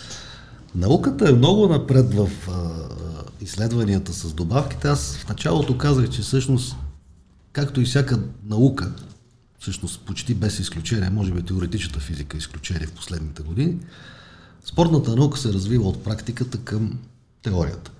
Всичките тези добавки, които са изследвани, разработени, получили са разрешение за ползване от хора, независимо, че а, режим е доста по-облегчен в сравнение с а, лекарствата, са, всичките тия резултати са постигнати на базата на изследвания с хора, клинични изследвания. Да. То е доказано, че това работи и не е опасно, или не работи и не е опасно, или не работи и е опасно и така нататък всичките комбинации.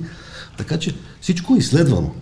Ако някой се интересува какво и как трябва да приема, има океани от литература и от изследвания. Вече да. Така че, ако някой с акчето в фитнеса ти каже, "Бе, вземи го това, тази комбинация е връх, ти си го взимаш, ти си го пиеш, ти го гълташ или си го поставяш.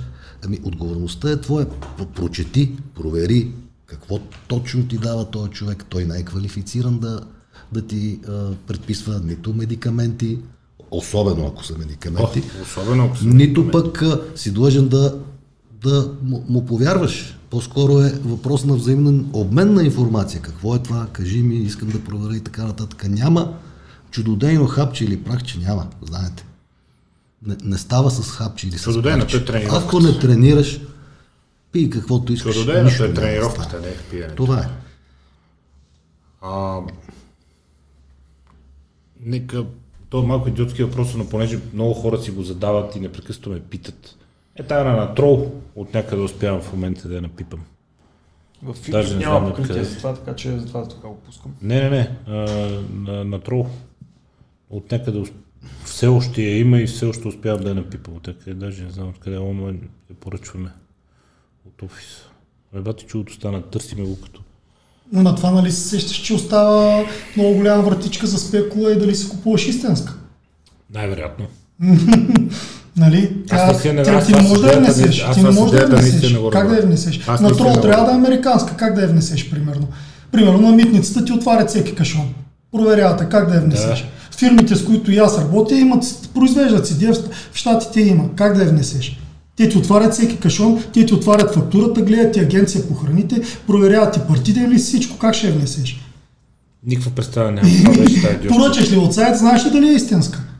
Абе не, ти едно време с тебе, като се занимавахме преди много години там, ако си помниш, Франция беха забрали креатина. Да, да. Аз още не мисля, че е забранено. Нищо чудно още да е забранено. Да. Значи имах предвид, а, сега в момента е сигурно 5 или 10 пъти по-сложно да внесеш добавки.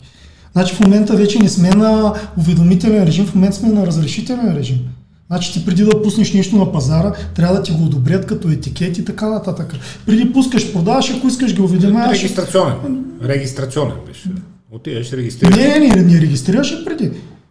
Почваш да продаваш, да, ако искаш уведомяваш, ако искаш не уведомяваш. Нещо ходехме в центъра по хигиена, там показват. Ако искаш, това ако искаш за свое Е, одобрение. за това. ако искаш, всичко но ти е ако- наред, но разбира се, да. Но ако, примерно, продуктът ти а, не отговаря, отговаря на законодателството в България, нищо, че не си ги уведомил, те нямат право да ти го спрат. Не си длъжен. Не си длъжен. Сега, сега си длъжен. Етикета да ти обр- одобрят и така нататък. Много по-сложен е този механизъм в момента. И за идеята специално хорих в Штатите тази година, си купих пет опаковки да имам да пия. Еми, да. Взех си ги от и стоя и изненадан, гледам ги до шампуаните. Ема те Зорлен го направиха тук чанта история. Нека Да. аз питам приятели до, до. Е, такова две шишенцата. Да, Да. да не видят на камерите. Нали? Да, и нали, и то за продукт да, била забранена в, за употреба от спортисти. Тя е забранена, тя е в допинг листа. Отдавна. Да, а, но това какво общо има с, оп, какво общо има с употребата Ти за... допинг листата и с повече кофеин да си, И- с повече такова пак ще... Ми две чаши вино, ако си изпил и си стрелеч, ще те хванат на допинг, Допинг листа. листата. Даже две, една да те хванат. Допинг листата. Това не е допинг листата, тя има друга тема. А, като че ли обаче а, а, медицинската страна на нещата още, още е далеч от мейнстрима, специално България. Догмата химия стои. И продължава да стои. А, в Съединените Американски щати все по-често и все по-открито се говори, особено по линия на anti-aging и longevity. А, в смисъл все по-често там. Изцяло открито и въобще няма тема, нали, с а, тестостерон над 40, растежен хормон над 40, а, при жените естроген, ако трябва над 40, заедно с тия комплекти, защото ние поне сме лесни. Нали? А те вече разшириха, те имат метформин, други неща, знаеш. Е, метформин, аз не, не Да. съм го спирал от години метформин. Но примерно разширена е тая, не са само тия двата По- препарата като... Поради ред причини, много от които те все още не знаят, метформин има ужасяващи ползи върху регенерирането и забавянето на старението. Извън това, че извлича глюкозата и натиска надолу кръвната захар и разтоварва еднокринната система от битката с високата кръвната захар, много от ефектите на метформина те още ги Аз имам забележки към него. още а, малко сваля малко енергийните нива. Ами сваля ги, значи метформина е хубав за хора, които правят антиейджинг, но не спортуват. Значи всичките клинични изследвания, да, да, всичките клинични изследвания са правени, които Стига, казват, всичките клинични изследвания са правени за хора, които са на антиейджинг, но не спортуват. Не. А, и при спортуващи са правени а, а, пик, пер, пик перформанса, който сваля метформина е до 5% от представянето при елитни атлети, а, поради отнемането на част от енергийните нива в Не, не, говоря ти, че нямаш нужда да вземаш метформин, ако спортуваш. А, ако- Защото кръвната захар е в оптимални граници. Ми тя на мен е под-долната граница. Еми, за какво го пиеш тогава този метформин? Виж, Защото... така, Защото някой там в един подкаст американски лекар е казал, не, не, е само един, не, не, не е само не, един и не е само в един не, не, подкаст. не. Значи а, метформина е много добър да се пие. Ако вземаш растежен хормон, растежният хормон дига кръвната захар, не спортуваш, нямаш нужда, нищо не ти извлича кръвната захар от кръвта, нямаш глад на мускулната клетка, стои ти висока кръвната захар, почва да води микровъзпаление и така нататък. Всичките процеси, които са, пиеш да нормализираш. И аз затова ти казвам, че тия всичките американски, които са за антиейджинг, имат доста да се учат от хора като а, професор Павел Добрев, който Да. е работил с спорт. Значи антиейджинга без спорт, нищо. Може би заради това, което си говориме сега, някой път ще. Аз, аз не взимам много, аз един грам взимам на ден, но някой път ще го намала и ще направя изследвания, за да видя дали ще се дигне кръвната захар. Но Ама ти истината, от един път няма да разбереш, защото тялото ти в момента се е адаптирало. благодарение на, и така да, благодарение на всичко, според мен и на метформина, инсулина и кръвната захар Не на долна граница, това не е. Щом казваш, добре. Да, нали Е, не... Аз Имам забележки, други особено- килограми, други такова, нали? не, ми, не ми особено- пречи на представянето. Между. Особено като а, говорят за антиейджинг и така нататък, а, нали, на много места не говорят за спорт. Това е изключително грешно. Значи няма как да ти се завъртят хормоналния баланс. Има много лекари, казват антиейджинг, вземаш тестостерон, вземаш растежен и, и си готов. Що трябва да тренираш? Като ти като тренираш, е, нали, ги дигаш тия хормони, ама като ги вкараш отвънка всичко си идва на място. Тежка глупост, тежка глупост е това, ако някой го казва, не се занимавам с а, приемна информация от лекари, учени, които не поставят на първо място тренировките с тежести и редовния спорт. Значи ти дори да ги вкараш отвънка, И глада. Но за него след малко. ти да, дори да ги вкараш отвънка тия хормони, а, те по някакъв начин трябва да получат една регулация. Тая регулация идва от двигателната активност и от спорта. Само вкарайки ги отвънка, ти нищо не правят. Те се загубват, разбираш? Те се загубват, а, а спорта ги регулира. Какво е, какво прави Павел Добрев истински пионер? Вие знаете, ще, нали, то е ясно какво и питам професор Павел в сравнение с всички съвременни български лекари. Всички може да е грешна генерализация, но да речем мнозинството, които казват, в никакъв случай, а, външни приемна хормони, абсурд, не, как, не. Той не го е правил това.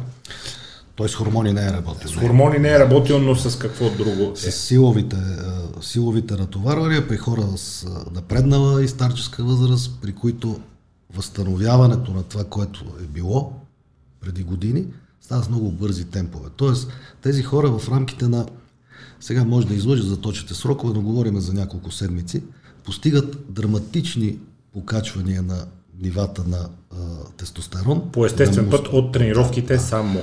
Да, Добре. на мускулната Добре. сила, включително, това вече има американски изследвания, които са сравнително нови с възрастни хора, които установяват, че мускулната хипертрофия също много сериозно се развива наред с мускулната сила. Естествено, двата процеса са Разбира се, свързани. да. А, това е нещо, което преди години се отричаше. Но сега се установява и е съвсем а, доказано е вече от редица изследвания, че освен, че се покачва мускулната сила, се, се повишава и мускулната хипертрофия, т.е. цялостния вид, външен вид на възрастните хора се подобрява. А, това, което а, правеше а, професор а, Добрев, а, чисто като, метод, като методика на тренировка, да ето го филма Силните момчета, това е железните момчета. А, използваше базови упражнения, базови комплексни силови упражнения от сорта на вдигане от тилен лек, тяга, клякане с штанга, предгради, зад врат, обръщане, изтласкване, изхвърляне, раменна преса. Това са комплексни упражнения, които ангажират много, голяма, много голямо количество, да, многоставник и ангажират много голямо количество мускулна маса. Съответно, да. стимула, който постигат върху ендокринната система, върху мускулите, които са ангажирани, е много по-мощен в сравнение с едно изолирано културистично упражнение от сорта на сгъване с штанга, за бицепс или а, с дъмбел за бицепс, нещо, което ангажира а, такава а, малко количество мускулна маса. Погледнете какви упражнения се използват. Единствено и само комплексни многоставни упражнения. И ефекта, тук даже мисля, че в този, точно в този филм имаше един а, а, човек, който беше претърпял много сериозна травма и редовните тренировки го бяха дигнали на крака. Погледнете какви хора. На, на колко години, погледнете от кога са ангажирани жени да. в а, а, силовата тренировка. Сплетените ръкавички. Да. Нещо, което сега... това, което сега ни се вижда нормално по, по залите да е пълно с а, а, представители на нежния пол, а, в, включително и в кросвит залите, където се използват частично такива комплексни упражнения от арсенала на вдигането на тежести, това на времето изобщо не беше така. О, да, категорично. А, да, да видиш жена в залата по штанги да дига штанги беше абсолютно табу. И в момента продължава. А, дъщеря ми се занимава с дигане на тежести вече сериозно а, и се състезава и като я питат в училище какво тренираш, и тя казва, ми, штанги, дигане на тежести. О, ми как ти си момиче? да, да. Па изглеждаш да, нормално. Да. Не е ли много по-сложно при жените тренировките тежести? А, по отношение на а, протокола, който трябва да спазват и по отношение на доста по-различната им хормонална среда, защото особено от жени, не искам да тренирам тези, защото че заякна това колко пъти съм го чул, ние с вас го говорихме, че те гората част на тялото е невъзможно, защото няма толкова наброй мускулни вълкта не са много големи разликите. А, като състав мускула на мъжете и на жените е идентичен почти. А, силата на мускула на чиста маса, т.е. махаме масната тъкан, махаме теглото на а, скелета, е много сходен, особено в долната част на тялото при краката. При жените може да бъде по-голяма силата, отколкото при мъжете. Има една или две разлики, които са минимални. Основната е тази, че при жените мускулните влакна, които разчитат на окислителни процеси, са повече. Тоест това са а, влакната от тип 1, червените, и от тип 2, но тези, които са в така по-преходната част на спектрума. Те, които окисляват въглехидрати и, и мазнини. Така че тази разлика се а, така демонстрира нали, най-ясно по отношение на максималните постижения. Какво имам предвид? Имам предвид, че ако, например, един мъж може да клекне с 100 кг, аз със сигурност мога да кажа, че на 90 ще направи тройка. Ако една жена успее да дигне тройка на 90 кг, 92-3 ще смачкат. Няма да може да ги, да ги стане. Изобщо. Това е разликата. 90%. Да, да. Разликата се проявява в това и тя идва от, основно от разликите в а, а, състава на съотношението по-скоро на мускулните влакна в а, мускулите. Не идва толкова от различни нервни, различия в нервните а, процеси, които управляват мускулната работа. Да. А, освен това, ниското ниво на андрогенни хормони при жените – много успешно се компенсира с повишеното ниво на рецептори, свързани с растежния хормон. Тоест, жените успяват много а, успешно да компенсират липсата си на Тестостерон, андрогенни, да кажем, на тестостерон и андрогенни рецептори и хормони с повишената чувствителност към хормона на растежа, И което... повишената секреция. Те го секретират през целия ден. Секретно, да, точно така. Секретира се през целия ден, за разлика от при мъжете, който мъжете има- пика е вечер, пул- да. Да, и пулсира и практически през деня а, липсва а, сериозна секреция. Но знаеме, че тестостерона, като един силен анаболен хормон, андрогенен хормон, е свързан с повишаването на силата, докато а, хормона на растежа не оказва сериозно влияние върху силовите възможности, по-скоро а, оказва влияние върху анаболизма в мускулната тъкан и а, в допълнение или политична функция има доста сериозно в сравнение с тестостерона. Така че затова жените не са и толкова силни в сравнение с мъжете. Тук се демонстрира хормоналната разлика. Доколко, доколко е сериозен този ефект и каква, точно как, каква част от силовите различия между мъжете и жените има при него, не мога да кажа, но категорично съществува. Преди години клишетата бяха, жените искат да отслабват, мъжете да заякват. Като че ли сега нещата започнаха да се събират по-в центъра. Жените искат малко повече мускули, малко повече функция, но и малко повече сила.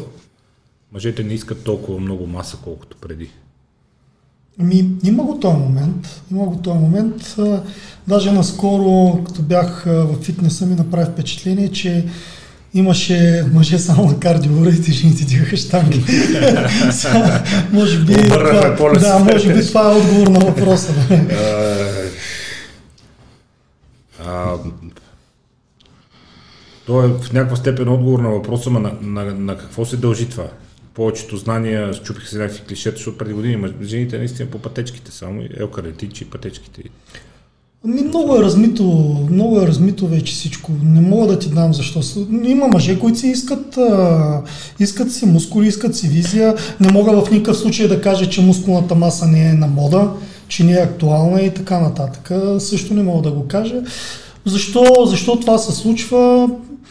М- Жените определено искат да направят мускули на определени части на тялото. Разбрали се и са усетили, че работата с тежести... Само чистене не става. А, да, само с чистене не става. Работата с тежести им помага да Дава тонус, дава форма. дава форма, дава неща, При, привлекателна форма. Да, привлекателна на някои форма. зони от тялото. Да, така че... А, но защо мъжете не дигат штанги, е това не мога да ти го кажа. Нали, правим впечатление, че са на, на кардиореите. Голяма част са на кардиореите. Тежко е, трудно е. Затова С штангите, да. Е, колко пъде е тежко и трудно. А, то отместиха фитнес индустрията, бодибилдинга, а, тренировките с тести и цялата тази наука, само за няколко десетилетия, ужасно много отмести напред.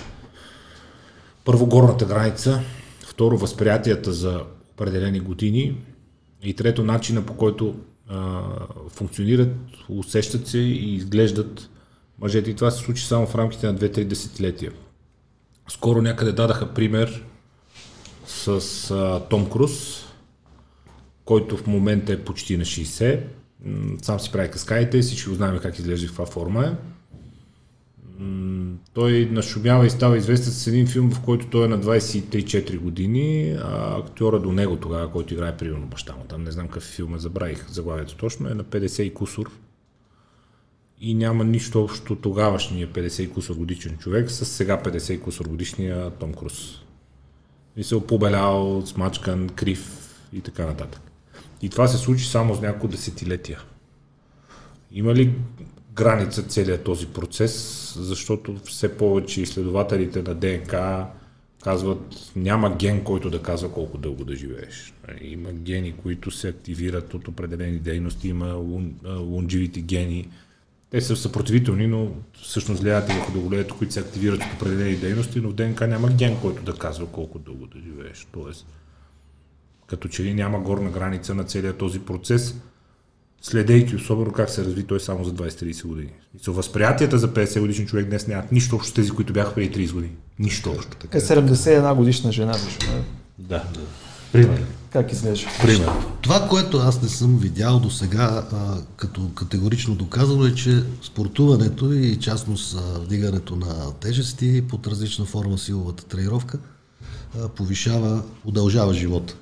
Това, което обаче категорично прави е Качеството на живота. качеството Удължава качеството Тоест- вътре в живота. Тоест, ние да. може да сме програмирани да умреме на 100, примерно казвам, конкретна личност, uh-huh. ако спортуваш, ще умреш в добра форма. Толкова.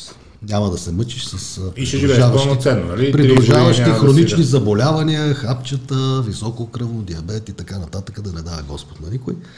Просто ще живееш нормално до последния си ден, дай Боже. Това е. Надявам се в някакъв момент да се, а, да се открие нещо, което е свързано с спорта, което да удължава продължителността на живота. Дали ще стане, нали, също не можем да знаем. Фактите в подкрепа на това, че спорта удължава продължителността на живота са твърде много и те се трупат непрекъснато. И по отношение на генетични изследвания, и теломери на клетки, и делене на клетки, биологична възраст, това как стресовите фактори влияят върху а, биологични часовник и така нататък, защото спорта е един от стресовите фактори. реално. Проблема на съвременния човек, който може да живее до 100 заради добрата медицина, но след 60 е зеленчук реално. Той е зависим от системи, болници, лекари и така нататък. М, Неговият проблем е, че съвременният живот не причинява стресови фактори върху тялото и тези гени на съпротивлението и гени на дълголетието просто не се активират, защото нищо не ги кара да се активират. Когато е топло си пускаш климатика, когато е студено си пускаш парното, ходиш на всяка с колата, всеки момент, който подхапнеш, отиваш в хладилник и си взимаш нещо за ядене, и нещо, което милиони години е било невъзможно, тялото ти не е свикнало с това. И реално ти всъщност никога не си гладен, никога не си изморен, никога не ти е студено, никога не ти е топло, никога не си пребит от работа, никога нещо не те гони, не изпитваш стрес, нали? И а, тялото спира да използва тези системи, спира да активира тези гени, които отговарят за, съпротив... за съпротивлението на тялото и го правят по-здраво. Така че а, спорт е един от начините да причини стрес на тялото и то да става по-здраво и да развива своите съпротивителни сили. Да, по всяка вероятност. Твоето- Цялата, цялата система на спортната подготовка се крепи на теорията на доктор Селие за стреса, uh-huh. която е нали, създадена при стотина години вече, но, но принципите си остават валидни до ден днешен. Храненето обаче. Все още върват големи спорове за различните протоколи на хранене. Знаеш, малки порции на често, големи порции на често, ако търсиш самоцелно покачване на мускулна маса. А, все повече се говори за фастинг и нали, нещо, което аз си обичам и си се занимавам. А, залитанията в крайности, кето вегански и така нататък, както и да е, но въпросът е в глада. Глада е, искам само за него да говорим, е, кето и така нататък, който иска да си коментира, да, да се живи здраве, нямам против. А, гладът а, е все по-често цитиран като неизбежен, почти толкова колкото и тренировките с тежест и съюзник на дълголетието.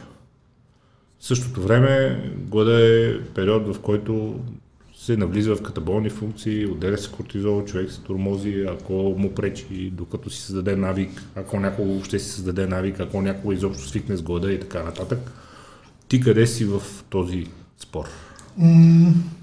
Или в този сблъсък? Ами аз не го харесвам глада. Не го харесвам а, в а, смисъл м, глада е... Не да говорим не като чувство, а като процеси, които причиняват В тялото. смисъл да не приемаме храна, Да, това искаш да, да, да, кажеш. Аз да. не го харесвам това нещо. А, това е м, противоречие с адаптацията, с а, усещането ни за как да ти го кажа, с усещането ни за за сигурност, с позитивното мислене, с а, мисленето ни за, за разрастване, с а, стремеж за самосъвършенстване, значи глада ни затваря. Глада е нещо, което ни дига кортизола, глада е хубав, сме от там, ако сме получили дали ще е стрес от тренировка или нещо да ни се е случило, да, да имаме адаптационна нужда, да усещаме глад, О, аз тренировка му изял световен да, човек. и да го дадем, защото глада, а не глада, храната ни подсигурява растеж и адаптация. Значи в момента, в който ние имаме някакъв стрес, дали ще е тренировка, дали ще е а, нещо друго външно като среда, и не си лишиме на, и ни дадеме на, на организма храна, не му пречиме на този процес. В момента, примерно, аз съм а, творец, снимам филм или правя нещо друго. И в момента аз ако се лиша от организма от храна, да дам глюкоза на мозъка, да ми мисли в тая посока, да му дам белтък, да се адаптира в тая посока, какво правя? Аз си преча. За какво ми е това нещо?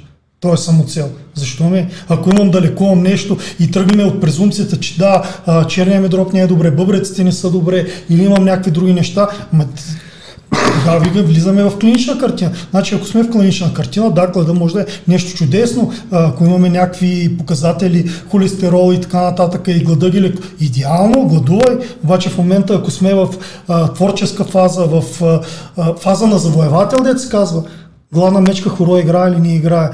Храната прави борбата така. Сега съм примерно преди години един мореплавател, тръгвам с някаква идея да завладявам светове или съм войник, да превземам светове и съм гладен, какво ще направя? Ми нищо няма направя. Нищо няма направя. Аз минавам за защитна функция. Аз се ограничавам, дори чисто философски. Аз включвам системи на самосъхранение. Тези системи на самосъхранение могат са ми идеални за, за здравето, ако не съм в чудесно здраве. Да. Но Е, ако те- съм- да, ти си прав, че за здравето са идеални. Може Да. би за тонуса не, но а, глада... Идеални са за здравето, ако имам клинична картина. Ако съм клинично здрав, спортист, глада няма по- подобри резултатите. На спортист глада няма да подобри резултатите със сигурност, но ползите... Първо, да почнем от там. Давам ти няколко довода в полза. Първо, чисто еволюционно човек не е пригоден да се храни на няколко часа. Стотици милиони години това е било невъзможно. Ловуваш, ядеш, колкото Чакай, ние нямаме такова дълго еволюционно развитие стотици милиони Еми, години. 8 милиона години. е- Homo sapiens е доста по-малък. Хомо сапиенс с стотина хиляди нещо. Доста по-малко. А, Добре, но от, а, развитието изобщо на Не, не, не, не. подвид. Не, не, не мани го този подвид. Не, не, чакай сега, преди 8 милиона години слизам от дърветата, вече почва през няколко Ама аз не вярвам в теорията на Дарвин за слизането от дърветата, така че нека да от тук да заразграничим. Добре, сега, кога се появява разума? Нали, Ако то говорим за не се неандерталци и за Homo sapiens са коренно различни. Добре. Но, окей. Има биологичен вид, от който ние сме произлезли. В първичен си вид този биологичен вид е започнал да ходи по Земята и да се изправя преди около 8 милиона години в последствие от него са възникнали и други подвидове, един от които е Homo sapiens, който в крайна сметка се е наложил като Така, господски давам ти го контрааргумента. Откакто сме започнали да имаме сигурен източник на храна, да отглеждаме зеленчуци, да отглеждаме жито, да култивираме храна, животни и така нататък, ние сме почнали еволюционния си напредък спрямо всички останали видове. И храната ни е направила така и ни е подсигурила този адаптационен процес да го а, съпортваме с храна. Всъщност огъня. Да, от огъня. тръгва, защото Да. представи си едно кило моркови да го изядеш сурово и, Малко и, не е удобно, да. и сварено. Да, значи ние не сме мислили да си а, осигурим храната, ние сме мислили да се развиваме като вид. И другите неща, които са ни правили. Не сме мислили да ловуваме, не сме мислили да оцелееме днеска вечера, ние сме имали храна. И оттам нататък сме почнали да твориме и така нататък. То целият зор е бил за храната и те ловуването и то оцеляването е било минал свързано този с храната, процес. но е този процес. Годините от... Добре, периода в който сме могли да си отглеждаме и да съхраняваме храна обаче е твърде малък и телата ни още не са се приспособили към него. Това е другия научен. Не съм съгласен за това нещо. Категорично не съм съгласен. Добре, Не съм съгласен. окей. Аз, аз, Да. аз съм съгласен, ти не си. Окей. А така, следващ довод а, в периоди на глад тялото прибягва до първо автофагия, т.е. изяждане на а, увредените или мъртви клетки за цел енергия. Клинична картина. Нали? Кли... не обще... клинична Вземи картина. общества. Кои общества се развиват по-добре? Които имат глад или които нямат глад? Ми, спорно е в А, последните спорно. години. Въобще не е Не, е, че- от здравна гледна Ами, точка. сега, Достъпа ти- до, достъпа до медицина в тези общества, които нямат достъп до храна. Ама не, не, аз не ти го говоря последните 50 години, когато има медицина или 100 години. Виж ги, виж ги така, нали, а, империи, задоволени с храна, с ресурс, там се е раждала култура, там се е раждала наука и така нататък. Спор няма никакъв, но ако тръгнеш да сравняваш в момента, а, окей, не продължителността на живота заради медици... наличието на медицина, той Веско е много прав, но здравните показатели на при 30 годишни хора в а, така наречените западни общества и в общества с известни недостизи, трябва да ти кажа, че тия с недостиги ще изкъртат. Ама и виж, виж, виж, не говориме за хора, които са се хранили лошо и са получили клинична някаква картина, не са здрави. Така, довода с автофагията не, не, не, не а, касае Не свързан, клинични да. картини. Всеки един човек, здрав, добре изглеждаш натрениран, като Роли Коман изглеждаш така, след 12 часа период на глад, когато изчерпи първо гликоген в мускулите, втори и този в черния дроб, И това е започва, много вредно. Да изчерпиш мускулите и в черния дроб. започва, еми след 12 часа неприемна храна, най-вероятно това не е ще- въобще не е 2400 калории, среден човек 70 и няколко килограма, не спортуваш, държи като резерва в, под формата на въглехид- въглехидрат. За 12 часа бездействие няма да стане. Никога не се из, изчерпва до край. Като сложим и уния стотина грама, които са в черния дроб, говоря за не спортуваш, отиваме близо към 3000 калории. А пък някой спортист с по-развити мускули, Нали? Или пък а, спортист, който е в някои от спортовете за издържливост, при които пък чернодробния гликоген се повишава много. До килограм и половина отива, може да стигне. отива на много повече. Това са над 3-4 хиляди калории. Колкото и да си тежък за 12 часа лежейки няма да стане. Те казват след 16 юни автофагията е един от големите плюсове на глада и следващия е, че само в периоди на глад реално се регенерира нервната система и произвеждаш нервни Не съм съгласен на това нещо, ама Сега възможно е това да е някакъв, доводи. някакъв процес на адаптация. Действително, човешкият вид, включително и нашия сапиенс, се среща с изобилието на храна, сблъсква се с изобилието на храна и с последствията от изобилието на храна в последните 100 години. Значи изобщо не говориме за От хладилника насам. да, изобщо не говорим за появата на първите развити общества, дори не говорим за периода на първата индустриална революция 1800. Значи, 40-те години на миналия век. това е много- хладилника и да. съхранението на пресна храна. много че- скорошен феномен. А пък предците нашите, които са живяли като а, ловци и събирачи, а, са се хранили основно с а, растения. Корени и растения. Имайте предвид, че тия растения, които са използвали тогава, с които са хранили, нямат нищо общо с култивираните растения, които са пълни с захари. Нищо няма. А, когато убиеш едно голямо животно, мамут, примерно, защото такива картинки се рисуват, колко са истински, а, вече е друг въпрос, но да кажем, че така се е случило. Убиваш едно голямо животно. Няма хладилник. За три дена трябва да е изядено. А, според... Те с това се шегуват, че по принцип ядеш и си тръгва, защото по-късно, ако се върнеш, може и ти да се превърнеш в нечия вечеря, защото те хищниците си го подушат мамута, че дава, те също и са гладни. Всичко се изяжда, каквото може се Ядеш, каквото нарамва в и пещерата, да. но за три дена това приключва. Тоест, там се редуват периоди на гладуване, Глад. относително глад, и пълно изобилие. Нали, Като гладуването относително.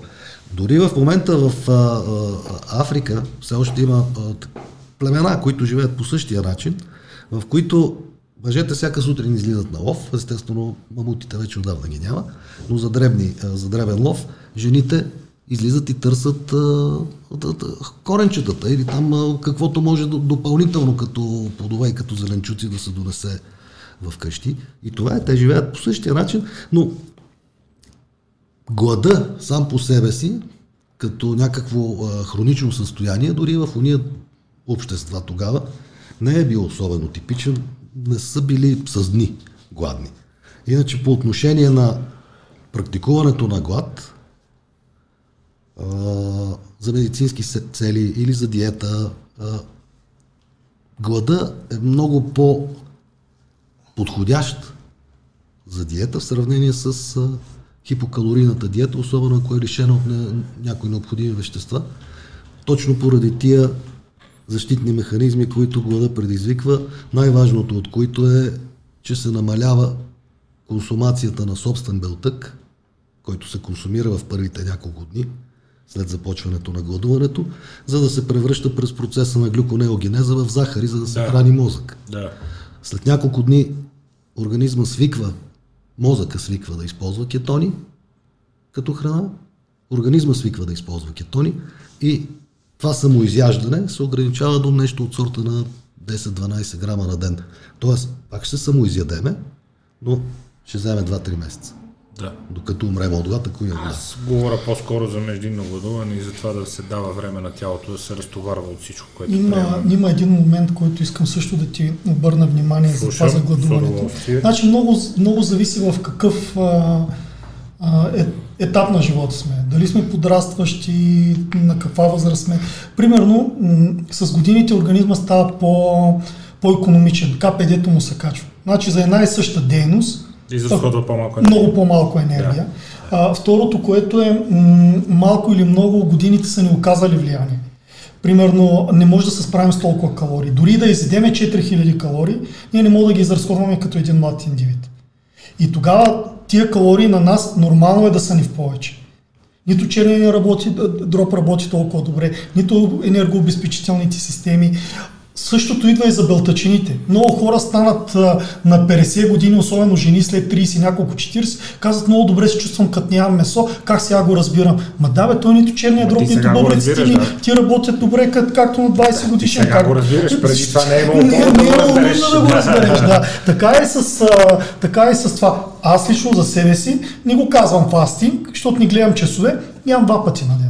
Два пъти ям на ден. И аз веднъж след тренировка, не веднъж ранния след а, обед. след тренировка гледам задължително да ям. Това ми е най-важното ядене. След тренировка и сутрин. През другото време задачи, работи, просто не усещам, че имам нужда. И най-интересното, знаеш какво е? Преди съм ял на 3 часа, ял съм по 4-5 хиляди калории, не мога да кача 1 грам. Само почвам да дебеле, не мога да кача. Сега си качвам.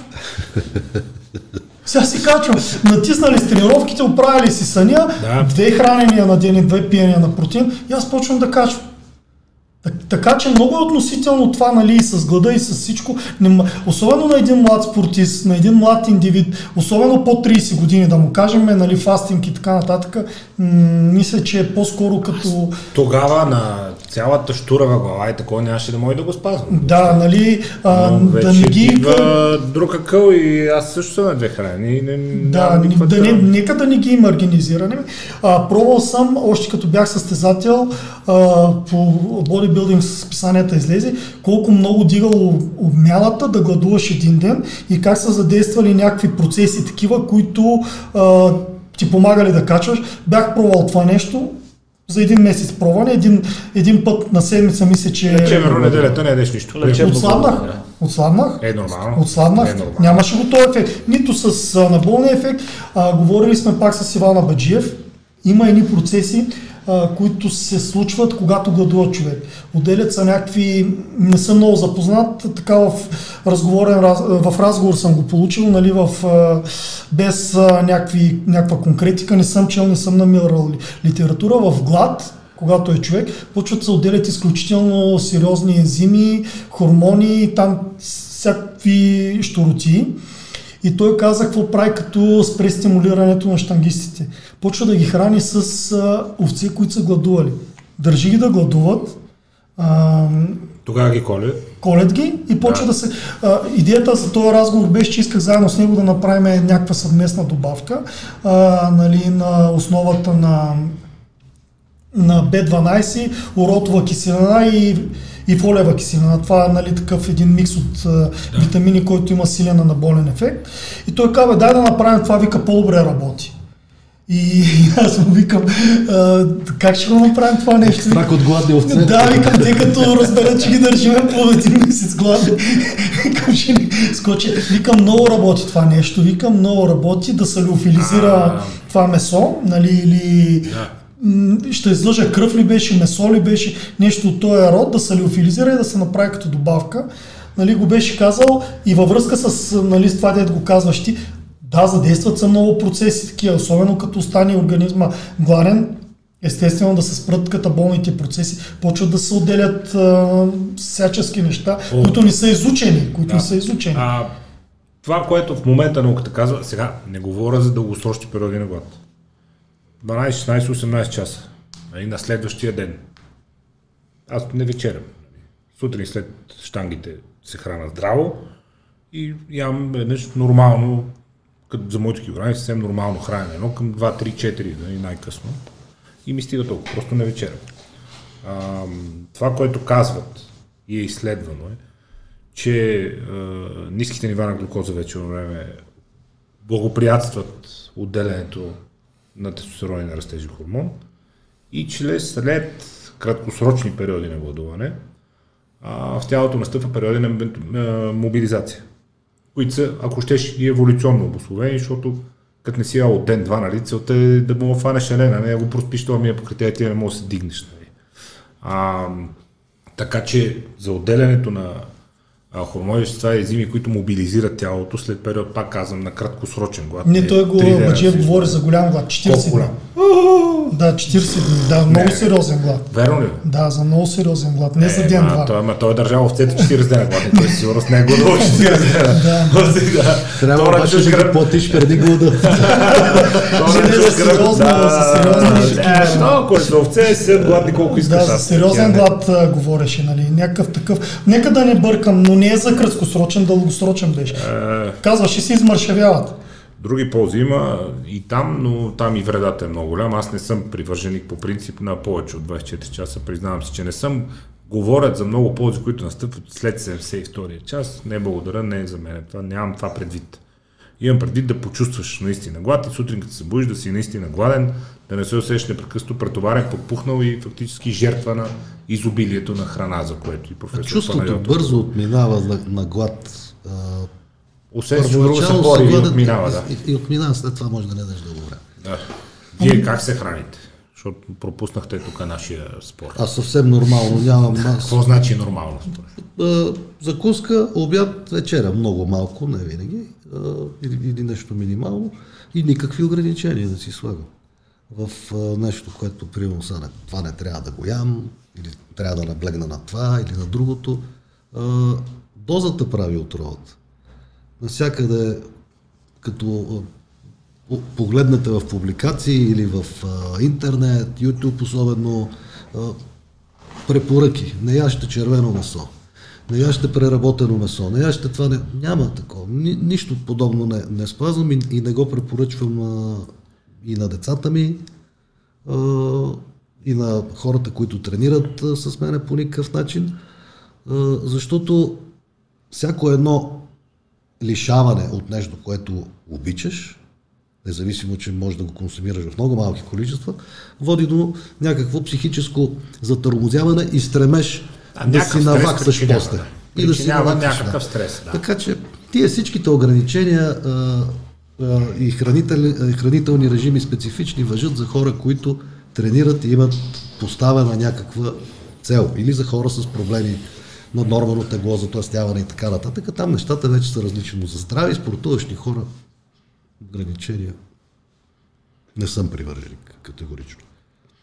Доста напреднаха нещата с храненето, момче, преди 20 години. Ако щеше като обща култура сред хората, има стремеж към по-здравословни храни. Преди не се говореше толкова много за здравословни храни. Всеки ядеше кой каквото свари. Имаше тук един бум посткомунистически на всички видове храни.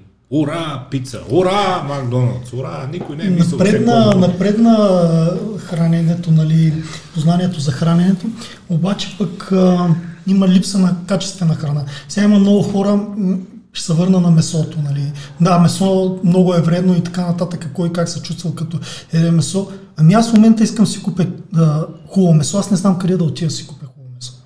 Къде да отида да си, на кое вярвам? Колбасите ли. Тук нали не говорим, ако искам нещо да си купя за кеф. Попълвам си аз каквото искам. Мога да отида ям и Макдоналдс, дори въобще не съм. А, а, искам да си, нали... Когато е за кеф, си е за кеф. Да, искам да си купя в хладилника да имам месо. Ами аз не им вярвам на тия по, по супермаркетите. Аз съм виждал, те му сменят цвета, слагат му някакви добавки да задържа повече вода. И това всичкото в тебе ти, ти остава, разбираш. Как, как, да му, как да говорим за качествено хранене, като няма качествена храна. Нали? И, и тук вече липсата на качествена храна почва да, да обърква нещата.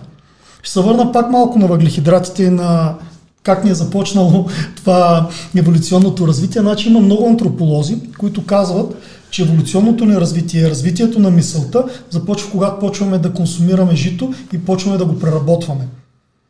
Да правим хляб, да не едеме семена, да му дигнем и гликемичния индекс и тогава почваме да даваме повече глюкоза на мозъка и почва да мисли. И още една отметка ще направя, че как мозъка се чувства добре и как тялото ни се чувства добре, са коренно различни неща. Кога един спортист е добре за него, ниската кръвна захар, както казваш ти, и кога един инженер и IT специалист се чувства добре и най-продуктив, коренно различни неща. Затова начина на, на хранене на един IT специалист, инженер, творец и така нататък се различава от на един спортист, коренно различен. Това ни е в момента един бъг в еволюционното развитие. Доброто хранене за мозъка се различава от доброто хранене за тялото. Нещо, което ги обединява и ги спотя е спорт. Защото аз като тренирам и си отварям а, глада за глюкоза в мускула, мога да си позволя да ям храни с по-висок гликемичен индекс и да си нахраня мозък. Е, разбира се. Да. А, въпросът е, че ам, това често звучи като оправдание, че хапвам сладко, защото трябва, хапвам сладко, защото имам нужда, хапвам сладко, защото ми е много натоварен мозък, хапвам сладко, защото компютри, изпити или каквото ще да е. Но факта е, че яденето на храни, особено с рафинирана захар, имат безспорно вредно влияние, въпреки че професор Панелов казва, че си хапва шоколад, когато си пожелае. Пак зависи колко. Имат безспорно влияние в дългосрочен план. Не, те в краткосрочен план могат да имат вредно действие, но това, че се получава някакъв срив на кръвна захар, не е невъзможно да се случи. Значи това също се случва, когато не може да си регулираме нивата на кръвна захар и инсулина. Това се случва отново, когато не спортуваме и не са ни добре, ни е добре хормоналния баланс. Когато спортуваме и ни работи добре ендокринната система, глюкагон, кортизол, растежен хормон и те могат да получат реакция от организма, когато примерно не сме се хранили по време на фастинг и така нататък. Има много хора, които не могат да направят фастинг, защото им пада кръвната захар и а, те трябва да ядат сладко. При нервен срив по същия начин. Изведнъж имаме голяма консумация на глюкоза, мозъка остава гладен и иска да консумира. Обаче, когато си един спортист, нивата ти на глюкагон, на кортизол са в възможността за реакция на организма спрямо а, нали, този срив от с, реакция с глюкагон, кортизол и растежен да дигнат края тая кръвна захар, ние може да си правим и фастинг, може да ни ядеме, защото имаме механизми, които я регулират.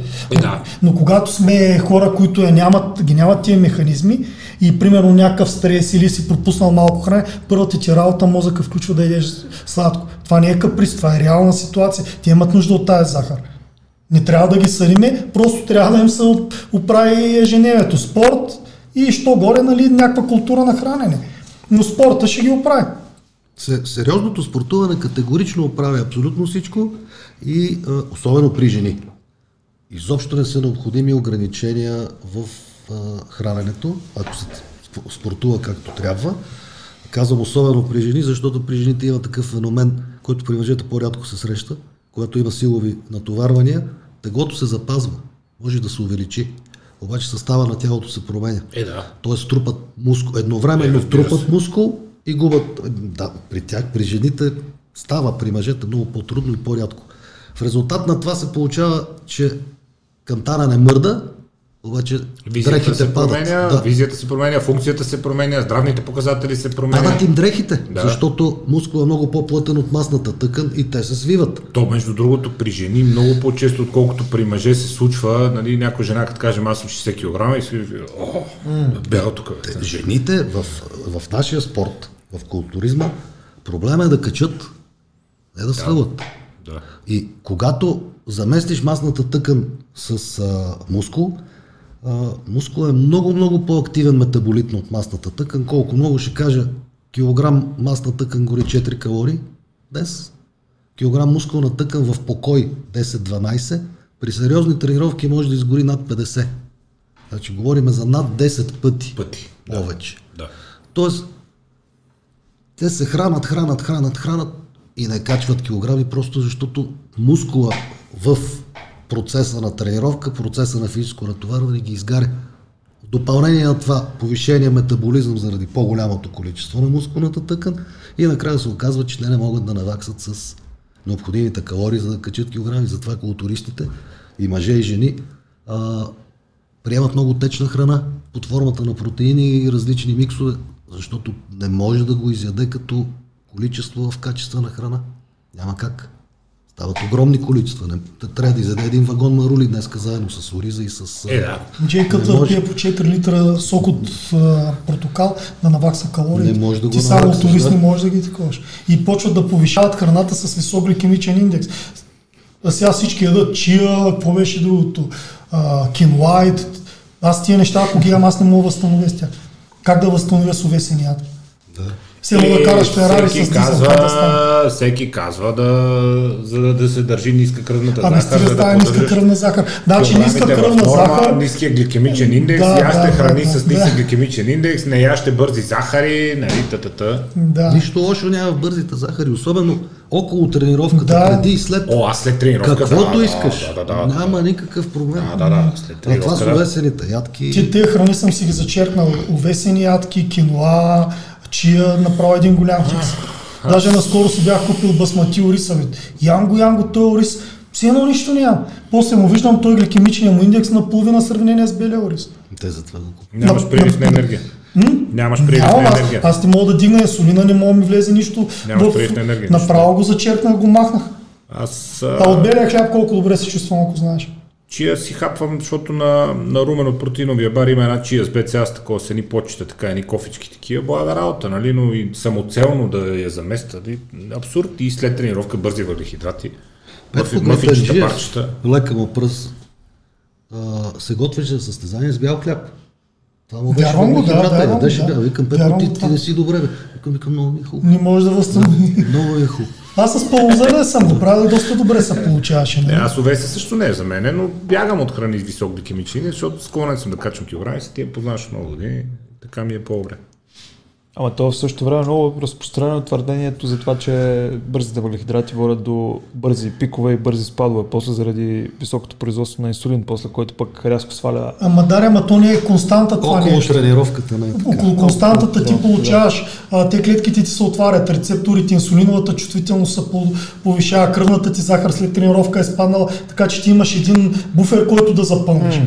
Това Да. около тренировката е така, да? Да, така че е много, много относ. Значи ти след тренировка най-добре се чувстваш, ако хапнеш едни 40-50 грама чиста захар. Да. Захар, говоря за захар, не за глюкоза, защото пък глюкозата не работи в черния дроб. И аз най-добре съм се чувствал с мед или с захар. След тренировка, защото глюкозата отива в мускулите, фруктозата отива в черния дроб и се получава, защото за възстановяването след тренировка имаш много голяма нужда в енергия в черния дроб. Нали, черният дроб отделя много, така, му се пада много важна роля във възстановяването след тренировка, а той се храни основно с фруктоза. Да. Така че Така че като, със, като състезател съм или конфитюрчета някакви, или мед, или чиста захар, като съм нямал такива неща. След тренировка, дори в а, форма, в която съм бил 4% мазнини, нали, по мене съм си ядял захар след тренировка. Никакъв проблем, 40-50 грама. Никакъв проблем. Смъквам след кортизола, тренировка, за секунда смъквам кортизола. Е, да, успокоявате, засищате, И веднага минавам, да. веднага минавам в анаболен режим, да мога да се възстановя за другата тренировка. След тренировка, значи те много хора казват, да, бе, ти след тренировка сега като едеш въглехидра, въглехидрати, спираш горението на мазнини, спираш отделянето на растежен хормон. Да, така е, но пък спирам и кортизола, почвам възстановяването. И то тук има един баланс, което е по-важно. Дали да спреш кортизола и да отключиш възстановяването или теоретично да държиш горението на мазнини. Колко мазнини да изгоря, като съм спрял физическа активност? И двете Колко? са верни, поради което аз специално за себе си, след тренировка сутрин, бързи въглехидрати, заедно с сериозни количества протеин задължително и когато не вечерям, аз си знам за себе си, че вечерно време глада благоприятства да си отделя растежен хормон, тестостерон, да си спа добре, да ми е лекичко, да се възстановя хубаво през и сутрин да си събуда кокоряк. И нямам никакъв проблем с бързите въглехидрати веднага след тренировка. Второто хранене, това към 3-4 след обед, по принцип гледам по-скоро с ниски или без въглехидрати и това не ми пречи по никакъв начин на нищо, нито на втората тренировка, нито на съня, нито на, на нищо, на каквото и да било. Но и двете са верни. Смисъл, абсолютно прав си. Ами ако се чувстваш добре, си Да. го правиш така, да. Еми, не, но аз се чувствам добре по този начин. Аз наистина след тренировки имам нужда да се нахраня. В противен случай, а първо, че съм ужасно гладен. Да. Защото те стават, ако го сложим, обикновено е към 2-3 след обед предишния ден, 10 и още 10, те стават 20 часа, които не съм приел никаква храна и съм тренирал два пъти. Един път вечерта, или съм търчал, или съм играл тенис и един път сутринта съм дигал штанги. Еми, извинявай, бая смисъл, Ако ме разбираш, браво! И наистина имам нужда да си хапна мъжката, за да точно чувството на глад и това, че вече прилепеш и падаш и те почва да те сваля и да те натиска. Спешно ми трябва да изчезне, плюс че искам да си възстановя мускулатурата и тя да мине малко преди следващия, да е малко по-добре от предишния. Но страха от бързите въглехидрати е голям и продължава да дебне от всякъде. Не, не трябва да се злоупотребява в никакъв случай. Значи най- нещото, което най-много ми прецаква пък обмяната, също са бързите въглехидрати, особено а, такива някакви с комбинация с мазнини. Това е най- най-лошото нещо. Примерно торти, такива десерти и така нататък. Това е най-лошата комбинация, най-бързо ми прецаква. Не пипам, не пипам. Да. Може да се случи. Не Яде пипам. ми са, на път съм, видял А, съм го някъде сега.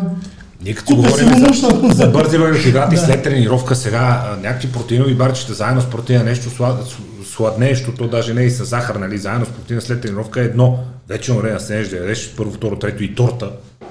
Извинявай. Е, сега ако съм сред компания, може. Но примерно има моменти, в които а, примерно си бил на диета, така, ограничава се с храненето и ти се отключва апетит. И а, този апетит, ако го пусна в посока на сладко, торти и така нататък, за секунди реш, спирам всякакъв ефект, който съм имал от диетата с забързана обмяна и визуално с сриваш мазна храна не ми пречи, мазнини, примерно месо, така нататък, хляб не ми пречи, но сладко с мазнини направо ти взема здравето. Има, нали, казвам го в смисъл, че има хора, нали, особено културисти и така нататък, които са били на диета или други хора, които са надбили на диета и след а, тия диети а, се отпускат. Залитнат ли в тази посока, убиват се целият ефект, който са направили. Две-три прости правила за хранене за нашата аудитория. Бързи въглехидрати след тренировка са Бързи супер окей. въглехидрати не само за да след- хапне човек сладко, да се почувства добре. Може и около, защото а, ако не си Максимално възстановил- лека или никаква вечеря. Достатъчно зависи. хранителни вещества на дневна база. Зависи. Има количества протеин, белтък, които трябва да се спазват, количества въглехидрат, към които горе-долу трябва да се придържаме и количества мазнини, защото мазнините не са вредно хранително вещество. Мазнините са нужни за функционирането на организма, особено есенциалните мазнини. Така че по никакъв начин не трябва да се режат мазнините изцяло, въпреки че много хора, когато са на диета, особено за състезания културисти, стигат до крайност. състезания са друга тема. Стигат Въпросът е, че много хора, нормални хора режат мазнините самоцелно от диетите, което Вижте. от храненето, което е много голям проблем, особено при жените, нали, в смисъл кожа, коса, в смисъл какво правим? Това, което казва Момчил, като че на него му действа много зле, е абсолютната истина, доказана истина. Комбинация на бърз въглехидрат с мазнина, изстрелва инсулина, също време му покачва нивата на свободните масни киселини, които ще плуват в кръвта. Инсулина има въздействие не само върху мускулните клетки, има въздействие върху масните клетки. Тоест, ние получаваме а, един двоен или троен ефект. Първо, инсулина потиска липолизата. Спираме да горива мазнини, защото се покачват захарите и с тях инсулина. Второ, вкарва колкото е необходимо захари в мускулите, когато те се заситат и, и черния дроб, останалите захари се вкарват в масните клетки и там се преработват в мазнини. На, за капак на това нещо ние сме дигнали и нивата на свободни масни киселини в кръвта, които също ще отидат по всяка вероятност в депата, защото имаме високи нива на инсулин и организма Някъде не може, да ги, не може да ги освои за енергия. Така че това е главната беля. Не самите въглехидрати и не самите мазнини, ако се консумират отделно. Издигането в култ на изгарянето на мазнини, което ти няколко пъти спомена от началото на подкаста. Изгарянето на мазнини, намаляването на мазнини, да намалим процента мазнини, да Ами- изглеждаме по-добре, да горим мазнини, гориш ли е. мазнини, правя нещо, което да гори, хайде да горим, хайде да пием колкото може повече, елкарнитин, ефедрин, а, каквото ще е, таурин, Бърнари. нали, давай, бърнари. Яко, да се гори. Какво гори? Зависи каква е идеята. Виж, зависи каква е идеята. Да. А, какви са ни първо, дали търсиме естетика, дали търсиме някаква функционалност в а, спортове. Значи има здравословно ниво на мазнини. А, прекалено големите количества мазнини, знаеш, че има при мъжа женските хормони до голяма степен се синтезират в масната тъкан. да. Има едно положение нататък от, маз... от нива на мазнини, не е хубаво. Има, при, особено при силовите спортове, пък има а, процент на мазнини, които помагат. Да. А, сега, ако си леко атлет, ти бягаш а, 100, 200, 300 метра, тогава нивото на подкожни мазнини ти е най-низко. Функционално си най-здрав. Това количество мазнини обаче, ако го пренесеш в изключително силови занимания, тип силов трибой, искаш да покачиш много тестостерона и така нататък, това процентно съдържание на мазнини ще, вре, ще пречи. Това не е хубаво. Това не, няма. Така че колко, какъв процент мазнини е здравословния, не, много зависи от ежедневието, от а, целите, които имаме, от ендокринната ни система, възрастта, в която сме. Не можем да го, да го кажем. А, самоцелно изгаряне на мазнини, когато сме слезли под един здравословен минимум, няма как да бъде здравословно и няма кой да го поощри това нещо, единствено само за визия. Сега, ако работата ти го изисква. Аз мисля, че ти накрая го обобщи най-правилно. То изгарянето на мазнини е за визия. Човек да, да, да изгори мазнини и да, да има процента телесни мазнини, толкова, че да се харесва, да се чувства добре, без да се изпада в крайности. Но една от големите заблуди, брутални, е, че а, ходенето на пътеката гори мазнини, а штангите те правят голям.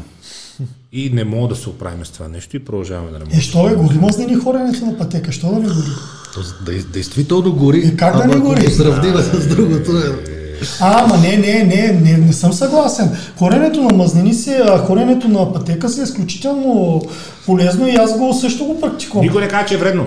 Ако искам да вляза в оптимална форма като визия, тип бодибилдинг тренировка, хоренето на пътека ми е перфектно. Никой не казва, че е вредно. Значи аз не мога толкова мазнини да изгоря с силова тренировка. Аз ще изпадна в изключително остър катаболизъм. Позволи ми да обясня на хората, че аз знам какво представлява твоята Ама- силова тренировка и ако ти в допълнение Не, не. към нея ходиш на Не, пътека, не, това няма говорите- нищо общо с не, начина не, по който не. те тренират. Не, не, за тях ти говоря. За тях неговата тренировка, за обикновения човек, неговата тренировка, която си прави, ако я направи повече, тя пак ще му дигне кортизол. Той не може да продължи да, да тренира повече, защото ще из- изгори мускул. И да балансира и да ускори горенето на мазнини, без да дига кортизола, е точно хоренето на пътека. Той не може да отиде да прави спринтове, защото ще натовари стави, пак ще дигне кортизола, ще има нужда от по-дълго възстановяване, няма да може да отиде в зад. Така че хоренето на пътека, нека да не го хейтваме, си изключително полезно нещо. Аз не го хейтвам и то е полезно, безспорно. Но въпросът е, че а, наблягането на така наречените кардиоактивности, когато Еми- човек иска да чисти, Ами това, виж сега, това са... защото ходенето на пътека не е кардиоактивност, Защо да не? е кардио ли? И ще Е, натоварваш това. ли сърдечния Еми да, що да не го Е, натоваря? правиш ли пулс над 110 с ходене на пътека? Аз не, ама някой друг ще го направи. Е, той ако направи... Той аз мога да го с направя, като се дигна наклона и скоростта, що да не го направя? Ти специално с И ходене, ще- с ходене е трудно, брат. Без що да не го направя? Не, не, глупости, що да не го направя?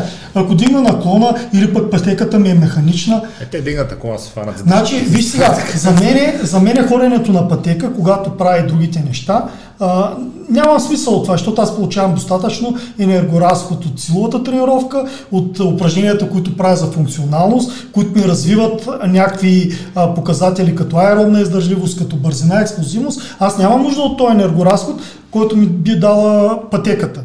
Но за някой, който примерно има 45 минути да направи силовата тренировка, оттам нататък той влиза в катаболизъм, няма енергия да прави повече, няма го това възстановяване и балансът да получи достатъчен енергоразход е точно пътеката. Няма абсолютно нищо лошо. Аз не казвам, че има нещо лошо. Казвам това, че клишето през годините беше с пътеката се горят мазнини, а с штангите се качва маса. И не, много трудно можеш да обясниш на някой, че тренировката с тежести има много по-висок и траен енергоразход, отколкото ходенето на пътека. Пътеката действително гори. Аз не но- казвам, че тя не гори или че няма енергоразход или че е вредна. Не, окей. Но клишето беше, ако искаш да чистиш и да гориш, тичаш на пътека, ако искаш да ставаш голям, дигаш штанги. И той затова си засмя. Ами виж сега, ако това не го казваш ти, ако трябва да го а, сложиме в проценти, бяга, хоренето на пътека, дори хоренето на пътека гори мазнини и дигането на штанги прави мускули, примерно за 80% от хората това ще въжи и ще е вярно. Директно ти го казвам. Вземи ги в залата и да, сложи го да дига штанги, ще качва килограми, сложи го на пътеката, ще, той на него няма да му е достатъчно штангата да сгори достатъчно мазнини, нито на нивото на, на тренираност, нито на хранителните навици да. и така нататък. Но ако някой, който специализира... Ти си прав, защото може би първата реакция на тялото при любители, които сега влизат в залата, в 80% случаи да, но напредвайки, напредвайки във времето, напредвайки ще дойде един момент, когато той няма да има абсолютно никаква нужда на пътека. Значи аз в момента ходя на пътека ми е загуба на време. Нали? Ако искаш да вляза нали, в, в твоята теза, хоренето на пътека ми е загуба на време. То дори не е аеробика за начинаещите. Не може, той дига 140-150 пулс. Това не е аеробика. Това е да. типично силово натоварване в началото. Дали ще е ходене под наклон, дали ще е бягане, въобще каквото, каквото и да е циклично упражнение за начинаещите на аеробно. В най-добрия случай е смесено. Аеробно, анаеробно. Каква е разликата между аеробно и анаеробно? Нека обясним набързо само, защото някой пъти стана дума. Кое е аеробно, кое е анаеробно? Аеробното натоварване от аеробно, т.е. присъствие на кислород. Присъствие на достатъчно кислород. Така, това, са, това са процесите на енергообезпечаване, които изискват кислород. Тоест, енергийните вещества, които се използват са въглехидрати и възнини. Това е аеробната част на гликолизата и окислението на мастите. Тези а, натоварвания изискват достатъчно количество на кислород, достатъчно количество на кръв, която да достави кислорода към работещите мускули и а, сравнително ниска интензивност на натоварването. Като казвам сравнително ниска, границата е между 120 и 140 пулсова частота, ако говорим за циклични упражнения. Над тази пулсова частота а, съществува една точка, която се нарича лактатен прак, прак т.е. натрупва се лактат, който е метаболит от анаеробната част на гликолизата, който е кисел или млечна киселина. Хората да, знаят да, като млечна да, киселина, да, да. който блокира липолизата и частично аеробните процеси. Над този прак вече минаваме в анаеробен режим на работа и този, този прак е някъде над 140-150 пулс удара в минута. Когато минем в анаеробен режим на работа, това какво означава? Недостиг на кислород Би, това в са... организма, в мускулите, в системите и той се отразява в мускулите, как? В мускулите ми анаеробните Спада системи, напротив, аеробните системи са, анаеробните системи са тези, които отговарят за реакцията бий се или бягай. Това е emergency системата на организма, така. която трябва да реагираш рязко. Тази система е много неекономична, обаче е способна да достави огромни количества енергия за кратко време. Тя използва въглехидрати, ако е с по-ниска интензивност, и креатин, фосфат, ако е с висока интензивност. Разликата между аеробни и анаеробни е основно в така от механиката познатия коефициент на полезно действие, който за чисто анаеробните взривни упражнения, които заемат отнемат няколко секунди, е под 10%. Тоест над 90% от енергията отива в а, топлина. Да.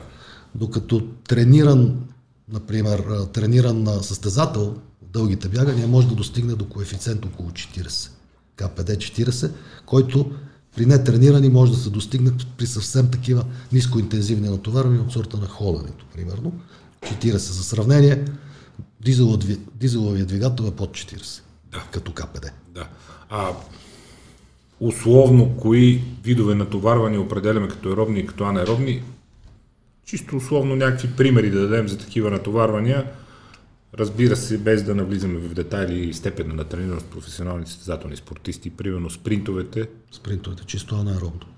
Чудесно. Чисто анаеробно.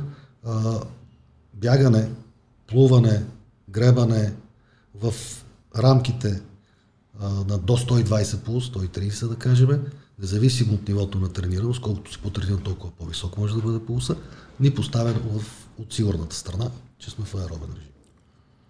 Пулса. Да. Като индиректен индикатор на интензивността.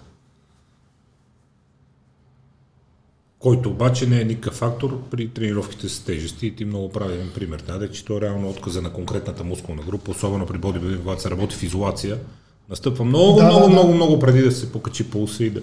Пулса се покачва всъщност след серията. Тръгне на А, Аз това съм го давал за пример, особено и при кардиодейност, а, при аеробна дейност, която зависи а, мускула, в който, който тренираш. Примерно може да натовараш много малък мускул, който да не ти дигне пулса, а този мускул да ти работи изключително анаеробно и да, да изпаднеш катаболизъм в него. Да гориш мускул, Да, той да е в анаеробен Да. режим, да не му достига достатъчно кислород и така нататък, а пулса да не ти показва нищо. да, и ти си мислиш, че всичко Ти е си окей, мислиш, че си... Да, Нещата вървят. Не вървят, мускула пари, пари и нищо не става. А пък а, искам да обърна внимание много хора бъркат, а, то и аз го бъркам, когато говоря, кардио е ровна дейност. Значи това са две различни, два различни типа натоварване. Може да си в анаеробен режим и да правиш кардио. Значи тогава ти тренираш сърцето, пулсът ти скача, но пък а, си а, без кислородно дишане и натрупваш лактат и обратното.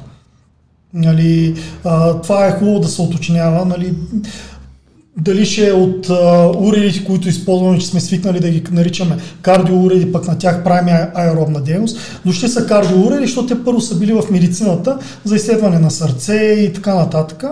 И за кардиограми, първите велоаргометри, може би заради това са дошли и са препознати в бодибилдинга. Бодибилдинга в началото по времето на Арон не е правена аеробна тренировка. Да. Той е препознато после. Да, бе, само штангата. Да, както пък в- 3-4 часа тренировка штанги, то за Както кардио? след време пък е препознат а, стречинга, също не е правен стречинг. Това са методи, които са препознавани после.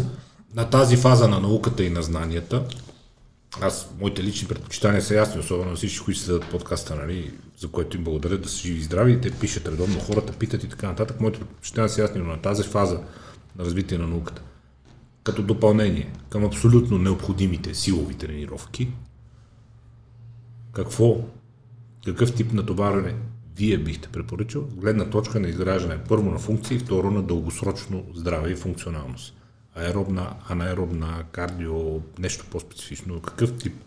Тренировка, като допълнение към силовата, която не влиза в противоречие с силовата, не и натиска резултатите, казват хората, ще изгора мускул, ако много дълго тичам, ще почне да гора мускул, то е катаболно дългото бягане, което е безспорно, бокс е катаболен спорт, например, което е безспорно. И нещата, които не влизат в конфликт с изграждането на функционална и трайна мускулатура напред във времето. Според мен основното, което трябва да, с което трябва да се съобразяват хората, е да си подберат такива спортни занимания, такова движение, което им харесва. А, което доставя има удоволствие. удоволствие. Да. Защото а, иначе риска да се откажат е много голям. А, същото това касае и силовите тренировки, естествено. Има, има хора, които обичат да живеят в залата. Обаче большинството искат да минат, да си свършат работа и да си отидат. Така че зависи от целта, която ще поставим. Дали ще искаме извиняйте, максимален ефект за минимално време с минимални усилия или ще търсиме по-продължително натоварване с цел удоволствие, дали ще търсиме дългосрочно, дългосрочна промяна на цялостния режим на а, физическо натоварване, изобщо дневен режим. Много голяма част от хората а, идват в фитнес залите или в спортните зали с въпроси от сорта за два месеца колко ще сваля. Или за морето мога ли да се подготвя сега? Нали? Хората трудно осъзнават, че промяната, която ще направят, ще е за, за живот. И им изглежда странно и на много хора страшно. Така че по-добре е да подходиме бавно и полека, постепенно, да, да свикнат с промяната, след това вече нещата стават лесни. Ако в началото ги стресираме чисто психологически, ще получим обратен ефект. Като му кажем, какви два месеца бе човек до морето, почваш от тук нататък, следващите 30 години си тук. Аз между другото, откакто имам късмета да го познавам, той винаги това ми е казвал. Не, не търси къси резултати, не бързи с резки диети, ще скочи кортизол, ще се откажеш, ще си изнервиш, ще поудееш, ще почне да ти пречи на работа, ще почне да такова. Откакто, пак казвам, имам късмета да го познавам и да го слушам за тия неща, той винаги това ми е казал, без резки движения. Защото всички сега веднага след да, да изчиста за два месеца. Всички Да, искат, да, ама не се получава. Не може. Всички ли продължават това да искат?